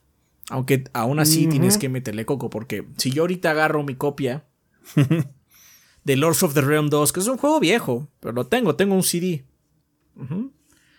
y lo corro, no puedo jugar ese juego en mi Windows actual. No está hecho para ese Windows ni para ese procesador, entonces es un juego injugable. Tengo que meterle mano. Y eso es padre, es padre meterle mano y que lo logres. Ah, ya puedo jugarlo, ¿no? O usar alguna aplicación como DOSBox. Ajá. Pero hay que hacerlo y eso no siempre da facilidad, de hecho todo lo contrario. Tienes que estar muy de las ganas de hacerlo. Y a lo mejor si no tengo el tiempo, pues mejor me dedico a jugar otro pues, juego. ¿Para qué ando arreglando Lords of the Realm 2? este. Eh, en mi cosa, la PC es muy padre. Tiene cosas muy chingonas. Y tiene experiencias que, la neta. Son mejores ahí. Porque ahora estoy jugando Age of Empires 2 en Xbox. Y le metieron mucho coco para jugarlo con el control. Lo metieron mucho, mucho coco. Está bastante bien. Pero el juego. Yo no soy un experto en Age of Empires. Soy amateur, este, longevo nada más. Y aún así, siento que estoy jugando extra lento con el control. Hicieron un buen trabajo, pero la versión de PC es superior. Superior en cuestión de control. Tengo que todavía probar a ver cómo funciona con teclado y mouse conectado en el Xbox. Sí, sí, Eso me falta, lo mencioné al inicio del video. Pero empecé hay cosas que son simplemente son mejores. Ajá, indudablemente. Sí. Pero también tiene sus tropezones. Entonces, pues. Sí. Y lo de la guerra de consolas, tienes que pensar otra cosa. No, sí, sí, sí, sí. La guerra de consolas, de hecho, está peor hoy. ¿Por qué? Porque hay muchos. O sea, ahora hemos. Hay más gente hablando y más gente. Este. dando su opinión. Ya sean gente con millones de, seguidores o gente con dos, pero hay más gente. Y esa gente es todo el tiempo está peleándose. Es más, hoy en día siento que mucha más gente le gusta más hablar mal de la otra compañía que no le gusta que disfrutar de la suya. Sí. Y eso exacerba mucho más la calidad de consolas. No, sí, que, la, que la PC ni se mete ahí. Solo se mete de repente alguien que dice, es que la PC es mejor y se va. Y así como, la PC es mejor, pero tu PC es mejor. Y entonces entramos otra vez en el mismo desmadre. en el mismo loop. Sí, no, básicamente eso de que, la, que los usuarios de PC están acabando con, con la guerra de consolas se me hace así de, no, pero ni tantito. Porque es, mira, date una vuelta por los comentarios luego de nuestros videos y puedes ver así gente peleándose porque pues, que si somos Xboxers, que si somos Sonyers, de, ya últimamente, ya también nos ha tocado que, que nos dicen, ah, ustedes vendidos por eh, a Nintendo y que, que y cuando lo vimos, de hecho, fue de, ah, that's new. That's new. that's new, ese es reciente. Pero bueno, o sea, la guerra de consolas está eh, a flor de piel. Todo Alguien dijo que mi reseña de High on Life era un comercial. Ah, este, entonces, no, la PC, de hecho, la PC, a, veces la actitud de la gente PC no ayuda tampoco en, ese, en esa guerra. Entonces. No, por lo mismo del. O sea, no se le conoce la PC Master Race como, o sea, no fue un término que le pusieron por- pa- para, decir, no, es que sí son los, este, los, los, chin- los No, chinguetas. el término, el término salen. original era parecía que son unos alzados. Sí, unos pinches alzados. Because, ya. Porque mucha gente lo es. Sí No tenía diciendo que tú lo seas, gente. Pero No. mucha gente de ese lado son muy alzados. Aparte hay otra cosa que quiero versar. La versatilidad de la PC es muy padre, pero también ejemplifica muchas sus carencias. Mucha gente está muy emocionada por el Steam Deck. ¿Qué es el Steam Deck? Es una consolización de la PC. Entonces, sí, la PC es muy padre, tiene muchas ventajas, es muy versátil, pero hay tanta emoción y la gente está cagando para adentro por el pinche Steam Deck. Porque se parece un Switch, pero con más potencia. Entonces, así como ya, tiene sus cosas, Pero, no deja, no, no tiene mouse, sigue, sigue teniendo controles y sticks. Ah, entonces, digamos que sí, es una época dorada, completamente de acuerdo. Eh, han estado saliendo muchas cosas. Ya no es así como es que ahora hay que esperar por el porte PC. A veces al revés, sale primero en PC y el porte sale después en consolas o lo que sea. Entonces, Early Access. Hay muchas cosas muy buenas en PC. Hay cosas que se vuelven fenómenos, como Vampire Survivors, Beer Rising, eh, Valheim en su momento también, eh, todo ese tipo de situaciones, porque la PC y su conexión, por ejemplo, con el mundo del streaming, todo ese tipo de situaciones, hay mucha sinergia en ese sentido. Es una época dorada, indudablemente. ¿Es perfecta? Claro que no. No, claro que no.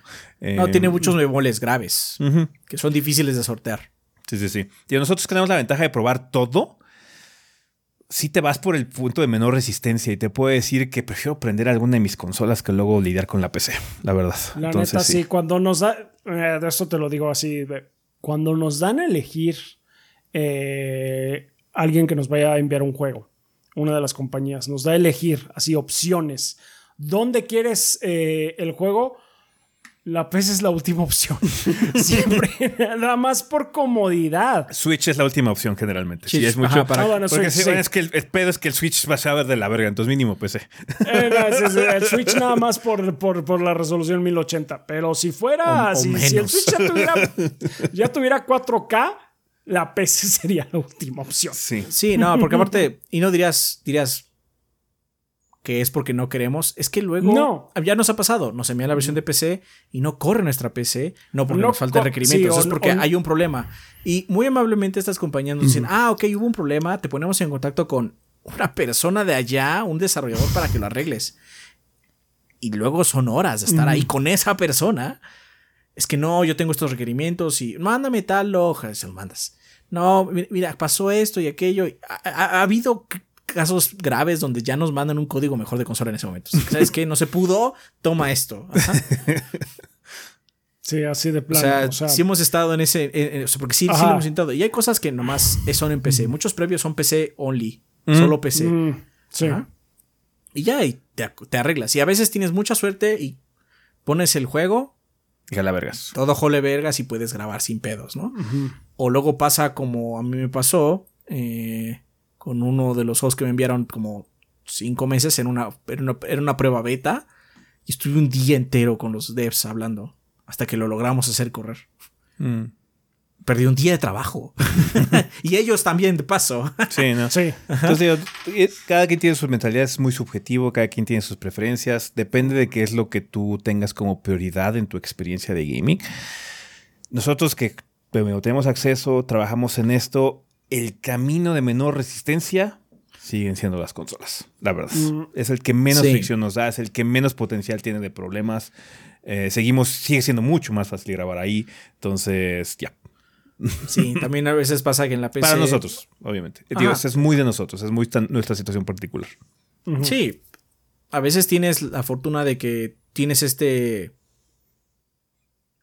Básicamente, este ánimo emprendedor y decir, pues yo voy a arreglar el problema, ¿no? Y lo arreglas, aunque te tome una semana. Pues yo no tengo esa opción porque a mí todos los días me dicen, ¿y por qué no salió la reseña de tal juego? Y así, pues estoy trabajando en ella. no tengo una semana para arreglar el problema. Sí, exactamente. Pues sí. Pues Sí, esa es la cosa. Ahí lo tienes, Leo. Ahí lo tienes, Leo. Muchas gracias por la pregunta. O las preguntas. Nos escribe también Cero Leo de Discord que dice: Saludos, mis goritos. Hoy quiero preguntarles acerca de un debate curioso que no me parece haber visto en alguna otra comunidad de un juego.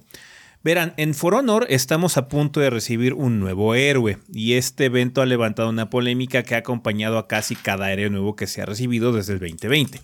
La pregunta es, ¿Qué tanto el reutilizar elementos de otros personajes en la creación de uno nuevo demuestra una carencia en la capacidad de los desarrolladores? Déjenme explicarme. Todo comenzó en el 2020 con la llegada del héroe llamado Warmonger eh, Belicista, el cual es una copia de la antagonista del juego. El problema viene en que la gente se dio cuenta eh, que usaron recursos de otros personajes para crearla, cosas como las animaciones de ataque de otros personajes, la manera en que se mueve, etc. La comunidad lo recibió con cautela, pues todos pensaban que esto marcaría el futuro eh, eh, marcaría el futuro en el diseño de nuevos héroes y dicho y hecho, siguiente personaje en llegar también reutilizó elementos de otros personajes en sus de movimientos, siendo el más notorio una eh, patada que ya tenía otro personaje y que aseguraba un golpe. Curiosamente, a los dos personajes siguientes, si bien también reutilizaban cosas como las animaciones de ataques cuando esquivas, no les llegó tanto esta polémica. No fue hasta la llegada del héroe pasado que se volvió a levantar, eh, pues, se volvió a levantar pues este a todas luces se movía similar a otros personajes y hasta los mismos desarrolladores dijeron sus similitudes para que tuviéramos una idea de lo que se venía. Y ahora que está por llegar un nuevo héroe, se nota que trabajaron en nuevas animaciones para casi todo el set de movimientos. La gente sigue quejando que reutiliza animaciones de otro personaje. ¿Ustedes qué creen, gorditos? ¿Sus quejas están fundamentadas o son solo eh, pataletas de una comunidad que desconoce cómo es el proceso de creación detrás de un videojuego? Pues mira, a, mí, a mí me sorprende que siga teniendo contenido Forona en primer lugar. Boy, o sea, Mira, ¿quieres O sea- volver a la sección de noticias al sillón, por favor? güey, For Honor salió en 2017. Me sorprende que siga teniendo nuevos héroes. Sí. Que La siga verdad, teniendo no copias whatever, man. actualizaciones. Who no- La verdad, la verdad, la verdad. La verdad. La comunidad de For Honor debería estar mamándole la verga más grande a Ubisoft porque eso no lo hace Ubisoft. No, porque sí, además es Ubisoft. O sea, me parece sorprendente lo que tú estás diciendo. O sea, Ubisoft mató antes a su pinche Battle Royale que a For Honor. O sea, Este. En no segunda también puede repetir. Una, una cuestión de presupuestos también, pues. Oye, tienes dos pesos para crear un personaje nuevo. Bueno, pues reutilizo Tengo que cosas. reutilizar cosas. bueno, pues sí. Ah, pegó mucho el anterior. Ten, te subo el presupuesto a 7. Ah, ok, puedo mínimo crear un poco más, bla, bla, bla. Entonces, Sí. así las cosas van fluctuando en esas situaciones. Entonces, cuando es un juego, For Honor es como un juego de peleas en ese sentido. Entonces va a haber mucha reutilización de conceptos porque si no tendrías que básicamente ser For Honor 2.0. Ajá, de, ah, bueno, es que ahora los personajes también pueden volar, güey. Ajá, entonces sí. Hay que cambiar todo. Cambias todo. Y también no hay tantas artes marciales en el mundo. Entonces sí no puedes como que. A menos de que crees algo así como de la nada y pues ya te aloques un poquitín, eh, que de por sí Blanca. medio loco, eh, como sí, ajá. va a haber ciertas similitudes porque pues el cuerpo humano pues Son- son tiene, tiene, co- tiene, cos- este, tiene cosas muy limitadas que puede hacer con su cuerpo, ¿no? Entonces sí, o sea, sí es fantástico For Honor, pero son humanos a final de cuentas, ¿no? No, y tienen- cargan una espada. También hay un límite de lo que puede hacer con ella. Una espada, una lanza, lo que sea. Entonces, bueno, Ahora es bien. que ahora sacamos un personaje que juega, este, pelea con palillos. Ah, entonces, ok. Chale. Te saca el ojo. ¡Ah! Con el palillo. Este. O sea. Entiendo que si te reciclan algo no se sienta bien, aunque cabe aclarar que en los juegos de peleas no es tan raro el reciclaje, especialmente con los personajes clon, que son personajes similares, pero que tienen su propia magia. Uno es un poco más agresivo, uno un poco más defensivo, uno más técnico, yo qué sé. Ujú. En ese sentido, de hecho, no me parece tan raro porque yo considero Honor un juego de peleas. Con una perspectiva extraña, lo que quieras, pues es un juego de peleas para mí. Sí, Y sí, entonces, por lo mismo, pues no me parece tan extraño que se repitan. Ahora bien, si usted, si, tu- si la comunidad siente que está muy mal o lo que sea, bueno, pues la otra solución es que desaparezca el juego, ¿eh? O sea, es que no hay otro, no hay otro lado, No, perdón. Hay que hacer el Ubisoft sí, no. y cerrar este guacal. sí. Es que O sí sea, perdón, es que sí, no, no, o sea, No, porque sí, no va a haber, no va a haber, o sea, No te voy a donar la píldora. Tú dijiste que el siguiente personaje es mucho más nuevo. Y está perfecto. Qué bueno que les den en el 2023 un personaje casi nuevo, ¿no? Sí. Pero es que la si- la- el siguiente simplemente ya no va a estar porque, o sea, el sillón. Nada más lo que pasó en el sillón. Sí, sí, sí. Sí. La parca digital, hermano. It's gonna get you. Sí. He's coming for you. Depende, tío, depende mucho de la situación y el éxito. ¿Qué tanto dinero está generando For Honor a Ubisoft? Entonces, por lo mismo es, ah, bueno, ¿cuánto dinero podemos invertir en esto? ¿Cuántas horas hombres se pueden este, invertir para que el siguiente personaje quede vergas? Ah, fluctúa. Yo creo que lo que sucede es que ha fluctuado a lo largo del tiempo o ha sido preventivo. ¿Sabes qué? Tenemos que sacar cuatro personajes y tenemos un pinche periodo aquí. Ok, el primero va a estar interesante, los dos de medio va a ser como el filler, güey, y el último va a ser el vergas, básicamente. Tenemos que estirar y malear y lo que sea este presupuesto para seguir este tren avanzando. ¿ah? Entonces sí. O sea, igual y si logran 10 años de contenido. No, O sea, creo que deberían estar muy contentos de que ha estado sobreviviendo. Es lo que deberían celebrar. No mames. yo, no mames. Estoy sorprendidísimo. Especial porque Ubisoft. Sí, sí, sí. Ya. O sea, el, único que eh, sabía que aguantaba el embate todavía eso, pues era Siege, ¿no? Pero, sí. Eh. Eh, está bien, qué bueno. Bueno, nosotros no nos quejaríamos mucho. Obviamente, ah, está bien si dentro de la comunicación no les encanta. O sea, es válido quejarse. No estamos diciendo que no. Pero pues también, si ya nada más es por una patadita, pues tiene la misma patada, pero tiene lo demás nuevo. ¿Qué demonios? ¿Qué importa? sí.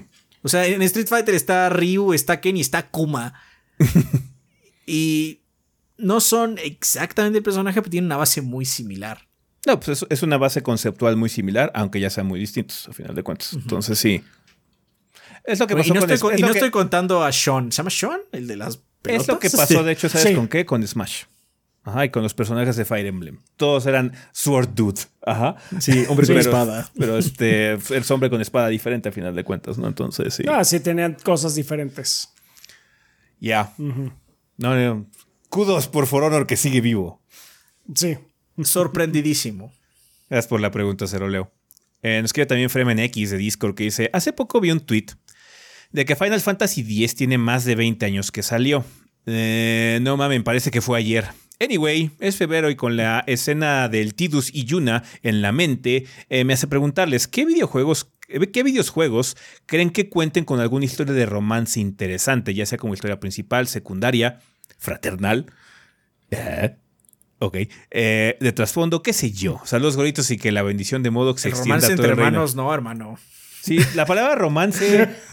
Supongo que lo que existe es decir relación fraternal. Así de, es, mi hermano. sí, porque romance fraternal. pues Game of romance fraternal tengo un juego para ti. Y aunque es spoiler, That Game Sucks Dickman se llama 12 Minutes.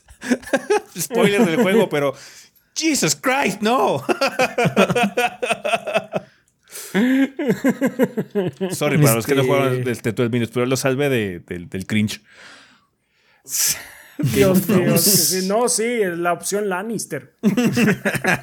Full on Lannister. Full on Lannister. De hecho, de, relación fraternal, así de, de, relación entre hermanos, me gusta mucho Persona 4 y Persona 5, particularmente. Me gusta mucho la relación mm. que formas con Nanako en Persona 4 y la relación que formas con Futaba y, eh, en, Persona 5. Porque esa se siente muy de familia, es parte de la historia central. Por eso me caga que la gente elija de waifu Futaba, porque no es que es como tu familia postiza, güey. ¿ah? Por eso me gusta mucho esa relación, entonces sí. ah, no. Eso es padre, ¿no? Entonces, Pero volvemos a ver lo mismo, la opción Lannister. sí, la opción Lannister. Entonces. La opción Lannister Light. Esas situaciones fraternales me gustan. Eh, de romance es un poquito difícil porque centrales, muchos JRPGs la tienen eh, en ese sentido, ¿no? del romance tradicional, pero eh, no son muy buenos. De hecho, Final Fantasy is not, not really that good. Uh, bueno, yo no, ya, ya, ya, he hecho muchas veces. we know, we know. Entonces, sí, es un poquito difícil. Las opciones de romance generalmente es lo que platicamos, por ejemplo, en el sillón. Hay mucha, digo, no ahorita en comunidad, perdón. Es que hay muchas son de que permutaciones. Es que puedes tener romance o relación de amistad, ¿no? A mí me gustaban mucho las de Dragon Age. Por ejemplo, las de Dragon Age Inquisition son como muy reales hasta cierto punto también. Son muy, son muy padres. largas. Son muy largas, son muy padres, son graciosas, eh, son de muchas cosas, ¿no? Entonces puedes experimentar mucho con eso, ¿no? Em, las Mass Effect no están tan padres. Culminan padre en Mass Effect 3. Siento que cuando ya tienes así como tu relación así que has tenido desde Mass Effect 1, por ejemplo, culminan padre en el sentido porque ya tienes como una historia que has creado con el personaje. Sí. Eh, pero también tienes que poner mucho de tu cosecha ahí, ¿no? Entonces, no no he visto un juego donde haya como mucho romance más allá de las novelas gráficas, eh, novelas visuales, eh, donde se haya como cosas padres, ¿no? En ese sentido. Eh, porque digo, he, jugado Steins Gate, en Steins Gate hay romance muy padre, hay un romance muy padre, hay un romance que me gusta mucho ahí. Eh, entonces, pero es parte de la historia y es canon, no lo puedes cambiar realmente si quieres el true ending, ¿no? Hay como permutaciones, pero se sienten súper wonky. Ajá, entonces sí. es Se sienten como, muy metidas. This is not real. Ajá, sí, ni siquiera. Esta no es la de verdad, bro. Entonces sí. Ya. Los desarrolladores dijeron cuál es, cuál es la waifu. Es la del Y true los ending. demás, le- los demás le echaron así como. Ay, pues ponlo ya. Pues, para, para el güey que quiere, It's para los tres Para ending, los fans. raros, it's aquí an está. Para los raros. Sí. Entonces es difícil. Hacer romance es muy complicado. Eh, Sí. hacer, hacer, Sí, ahorita, de hecho, lo que estamos explorando mucho son relaciones de papá e hijo. Desde The Last of Us, God of War, eh, cosas por el estilo. Hay una que era interesante, eh, que pues, obviamente echaron a la basura, que fue la relación de Master Chief con su waifu, con Cortana. Eh, porque Ah. era, era una relación como de amistad medio emocional. También eran como su, su, su emotional partner y en el 4 Era- hubo era- un era lo avance que los interesante. la roca. La roca. Entonces, así como, ¿qué va a pasar ahorita con el Master Chief ahora que su roca se fue, que se volvió loca y valió verga, ¿no? Microsoft, no Microsoft dijo, no, voy a matar a la franquicia. Es inaudito. La neta no pasó nada. No pasó nada. Había potencial ahí, pero no lo aprovecharon. Y pues no se me ocurre algún otro. Hay unas, por ejemplo, las relaciones de Red Dead. La de Red Dead Redemption 1 me gusta, también porque es la relación que tiene Marston de amor por su familia, por querer ser una mejor Mm, persona por ellos. Sí. Y no acaba bien. En, Spoilers. en- en el Red Dead 2 también hay un poquito de esa relación. Hay una relación, hay, un- hay como una relación que tiene este el personaje principal que se explora un poco, pero no es así como que parte central de, de la situación también. Entonces, es más la relación que tienes con, con, con Bill y con todos los demás, ¿no? De, de este, de, de- No, no es Bill, es el otro. ¿Cómo se llama? Ah, es Dodge, No con Dodge. eh, toda la relación que tienes con la pandilla, ¿no? Entonces, eh, sí, o sea, como Tengo que, que se explora tangencialmente, pero no es luego el centro, el, el centro, el punto focal, perdón. Tengo que decir que ah, es como lo contrario lo que está preguntando él, pero hay algo que me, no me gusta mucho. Y de hecho, eso lo hace un Charted y me desespera. Mm. Esta situación donde somos pareja y en el siguiente juego tenemos problemas. Ay, sí, Mm. sí, sí, sí. Eso me es- caga, me caga la madre. eh. Sí. Porque es así como, ¿por qué habría de haber problemas? O sea, ¿tan mal están? Ajá. Porque, se, porque después en el siguiente juego vuelven a tener problemas. Entonces siento que es algo así como súper tóxico. Sí. En el 4, en el 4 exploran En el un poquito. 4 se hay, un arco, resuelve. hay un arco interesante en el 4 de Uncharted 4. El que bueno 4 que está interesante dentro En el de 4 todo, se sí. resuelve, pero también no me gusta, spoilers, banda, eh, que en el 4 empiezas con problemas. No son problemas completamente de breakup, de que se van a separar, pero hay problemas. Y así como, Mm, ¿qué te pasa, Drake? Ajá. Obviamente mucho de qué te pasa, Drake es el juego, pero es el cuarto juego, banda, no es el primero ni el segundo. Ajá. Ajá, Entonces a mí me desespera un poco eso. Afortunadamente el 4 lo que hace es que se cierra muy bien ese qué te pasa, Drake. Ajá. sí. Entonces se, se vuelve satisfactorio. Pero sí es como. Y eso no es de nada más de Uncharted, es muy común. De hecho, en películas a cada rato pasa. En la secuela, ¿qué pasó con tu novia? No, nos peleamos y entonces a la fregada. Así como, qué chingados. Muchas Tuvo veces un, no accidente cuestionan la- de, tuvo un accidente de autos y ahora tiene una cara diferente. Sí, porque es otra actriz o otro actor, ¿no? Pero pues eso, eso a mí no me encanta porque siento que los personajes van hacia atrás y no hacia adelante. Ya habías Sí. resuelto este problema, no, es la fregada. No, es, es nada más un poquito. Es que necesitamos combustible para el melodrama, güey. Entonces vamos a poner este tipo de Pero broncas. podrían explorar más partes de una relación, porque, o sea, las relaciones no nada más es el enamoramiento, hay muchas sex- perdón, secciones de ese enamoramiento, de la relación en pareja, que se tienen que sortear también y son igualmente difíciles, o quizás más. Ujú. Y luego es así como, es más fácil simplemente separarlos y que se vuelvan a enamorar al final de nuevo. Así como, Ah, sí. the fuck, fuck that noise. Eso está terrible.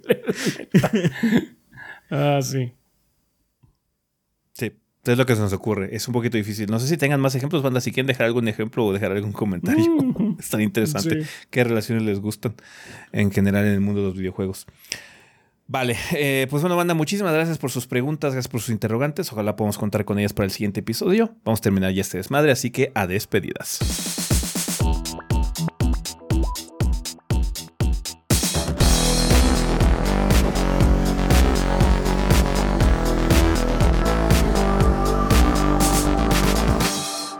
Y bueno, banda, ya estamos aquí en la parte final, final de este episodio. Tenemos regalos que nos mandó la banda Adrián. Eh, Iván Alejo dice: Hola gordos, esta es mi primera vez mandando regalos, así que si lo hice mal, ya ni modo, lo hiciste bien. Está bien. Estos son códigos de Prime Gaming que ya tengo, espero que la banda los disfrute, son para GOG. Devil Within 2 y Dishonored 2. Muchas gracias, Iván. Muchas gracias, Iván. Miguel Álvarez nos dice, ¿qué pedo gordos aquí, Miguel Álvarez? Tengo un código de Call of Duty World of War de Steam. Este código lo encontré arrumbado en el site donde trabajo, debajo de un anaquel. Debe tener al menos unos 5 años de antigüedad, así que, o más. Así que si la persona que lo activa tiene suerte, me mande un mensaje a mi Twitter que es arroba mai, M-A-I-G-G-K. Sin más por agregar, les doy las gracias por el buen contenido del podcast, reseñas y demás. Y demás. Espero pronto subir mi contribución al gordeo de un dólar a un poco más, pero eso estoy por verlo. Les agradezco y por favor si pueden mandarme un Weskertástico, saludos a toda la banda. Pues muchas gracias. Ahí está el este Call of Duty World of War. Gracias. Una disculpa, pero ya Rápidamente. llevamos mucho tiempo hablando y ya Sí, no me no, salió sí, tan pues, pues pero- luego en el podcast no hacemos estas cosas, pero bueno, muchas gracias. Sí, gracias. Ujú. Eh, Sai dice, buenas gordos, les traigo este código para el juego de XCOM Complete Pack. Para la banda, aprovechando esto, aquí les traigo un incentivo para mejorarle su PC Manticore del Chaps, una motherboard edición de su gran héroe, el Sonic. Supongo que mandó una foto, no sé. me mandó una foto de la motherboard del Sonic que está... pues, es- looks fine. Sin más gordos, Si no es. Evangelion, me vale verga. Hay una de Asus de Evangelion, ¿verdad? Hay Sí. todo de Asus de Evangelion, güey. Ok. Tarjeta de video, güey, motherboard, Sí, está cabrón. Se la lavan y feliz mes del amor y la friendzone. Ok. Y aquí está el código Steam. Ok. Muchas gracias, Aid. Gracias. Eh, Diantre Puba dice: Saludos gorditos. Como he hecho en los pasados episodios, aquí dejo unos cuantos regalos para la banda. Deja de Evil Within 2 para GOG, Bitcop para GOG y Dishonored 2 para GOG. Y como siempre, dejo, dejo mi Twitter que es arroba diandrepuba para, quienes, ah, ah, para que avisen apenas reclamen algo. Sin más por el momento me despido deseándoles lo mejor para este 2023, ya que el calendario de lanzamientos va a estar brutal. Que el gordeo dure hasta, hasta cuando eh, Joseph Fares haga un juego 100% multiplayer. Saludos desde Bogotá, Colombia. Muchas gracias. 100% single player. Single player, perdón. Single player. Single player. Eh, Miguel García dice: Espero que tengan un buen día, gordos y banda gordeadora. Aquí tengo regalos para la banda. Dato que posiblemente no saben algunos: es que el creador de Gundam también creó el género Isekai con Aura Butler Dunbine, que es de mechas y sí está chido. Eh, este está disponible de manera legal en High Dive. Está bien. Nice. Regala en GOG Elder Scrolls 3 Morrowind eh, y contenido para los siguientes juegos: PUBG Mobile, eh, Total War Warhammer 2, Black Desert Online, Planet Side. Son varios, entonces estoy saltando algunos: Raid Shadow Legends, Fallout 76, Black Desert en Xbox, Elder Scrolls en Xbox y Century Age of Ashes. Adiós, Tom Brady. Ojalá no regreses otra vez. Ah. Igual regresa. Hay una mamada que está queriendo hacer el pinche dueño de los Patriotas, que es hacerle un contrato por un día para que Brady se retire como Patriota. Ay, no mames, güey. Ay, no mames. ¿Quiénes son esas chingaderas? Pero ojalá que sí se Ay, vaya. de pronto ya me quedé toda la temporada. Ay, Pero bueno, pasando a, No, cosa- no, a otras cosas. No, so- no soportó que los Browns le ganaran. No. No, que los, Lo los pinches Cowboys le hicieran talco. Eh, pero bueno, este, muchísimas gracias por habernos acompañado, banda. Y por bueno, estos regalos van a estar en nuestra cuenta principal de Twitter a lo largo de los siguientes días. Tenemos recomendaciones, pues bueno, el, el- el- el remake de Dead Space, eh, que está muy vergas. Eh, yo les recomiendo mucho Space for the Unbound, banda. Por favor, vayan a checar esa mini reseña si les gustan juegos narrativos, si tienen como tendencias ánimo o juegos que vienen de regiones del mundo muy poco comunes. Este viene de Indonesia, banda. Entonces, por favor, chequen a Space for the Unbound. Muy interesante, muy emotivo. Si les gustan los juegos narrativos, denle una checada, por favor. ¿Algo más que queramos recomendar? Eh, Ah. Hi-Fi Rush. Hi-Fi Rush, obviamente, sí, sí. Sí. Este, pues uh, una sorpresa de Tango Gameworks, que estos, pues, ellos hacen juegos de terror y Hi-Fi Rush. Eh, la verdad, bastante padre. O sea, un estilo muy llamativo. El arte está muy padre. El, el ciclo de, de, gameplay que es básicamente avanzar, combatir, seguir avanzando y ver, y ver historia eh, está muy satisfactorio. El, el, combate muy bien pensado. También está, están padres las opciones de eh, de accesibilidad en caso de que pues nada más no te salga eso de pegar con ritmo. Entonces, pues ahí puedes moverle algunas cosillas también para en la dificultad. Eh, tiene, tienes mucho de dónde orientarte tanto visual como en sonido. Entonces, muy, muy padre ese juego. La verdad, sí lo recomiendo mucho. Bien. ¿Algo más? No, ya vámonos. De momento. Perfecto. Pues una banda, muchísimas gracias a toda la gente que apoya a, este proyecto. Nada más que recordar eh, que tenemos redes sociales como Facebook e Instagram, Tres Gordos B, Twitter, Trichovivi, siendo nuestras cuentas personales como Chovia Rafa, Chovia Adrián, Chovia S, Chovi Gris, Cindy Casami, bajo BG, pues si quieren platicar con algunos miembros del staff. Patreon, muchas gracias. Twitch, muchas gracias también. YouTube, a toda la gente que también nos apoya de forma económica aquí en YouTube, les agradecemos infinitamente su apoyo. Gracias por el super gracias, por el super chat, por el super sticker y demás. Muchas gracias, banda. Y pues también a toda la gente que compra productos en la tienda. Hubo algunas ventas esta semana, así que muchas gracias, banda. Y a toda la gente que escucha eh, la versión en audio de este programa a través de iTunes, Spotify, iBox, Apple Podcast o whatever, donde sea que escuchen podcast. Muchas gracias, banda, por escucharnos donde quiera que estén. Vergas, pensamiento final. La parca Sorprendido digital por estuvo... definitivamente. Sorprendido por Honor y que no se la ha llevado la parca. Eh, sí, la parca digital está con todo y no sé, ya has llevado For Honor. está bien, manda. decir esto, yet. pues, O sea, ningún juego es eterno. No, y menos esos que son conexión online y eso. Ajá, eh, va a morir. Disfrútenlos. Disfrútenlo mientras lo tengan. Aprecienlo, porque cuando se vaya banda, se van a acordar de sí. Y yo me quejaba de una pinche patada que era igual a la del otro güey. Está bien. Pues bueno, banda, eso sería todo con respecto a este episodio. Nosotros nos vamos. Bye. Bye. Bye.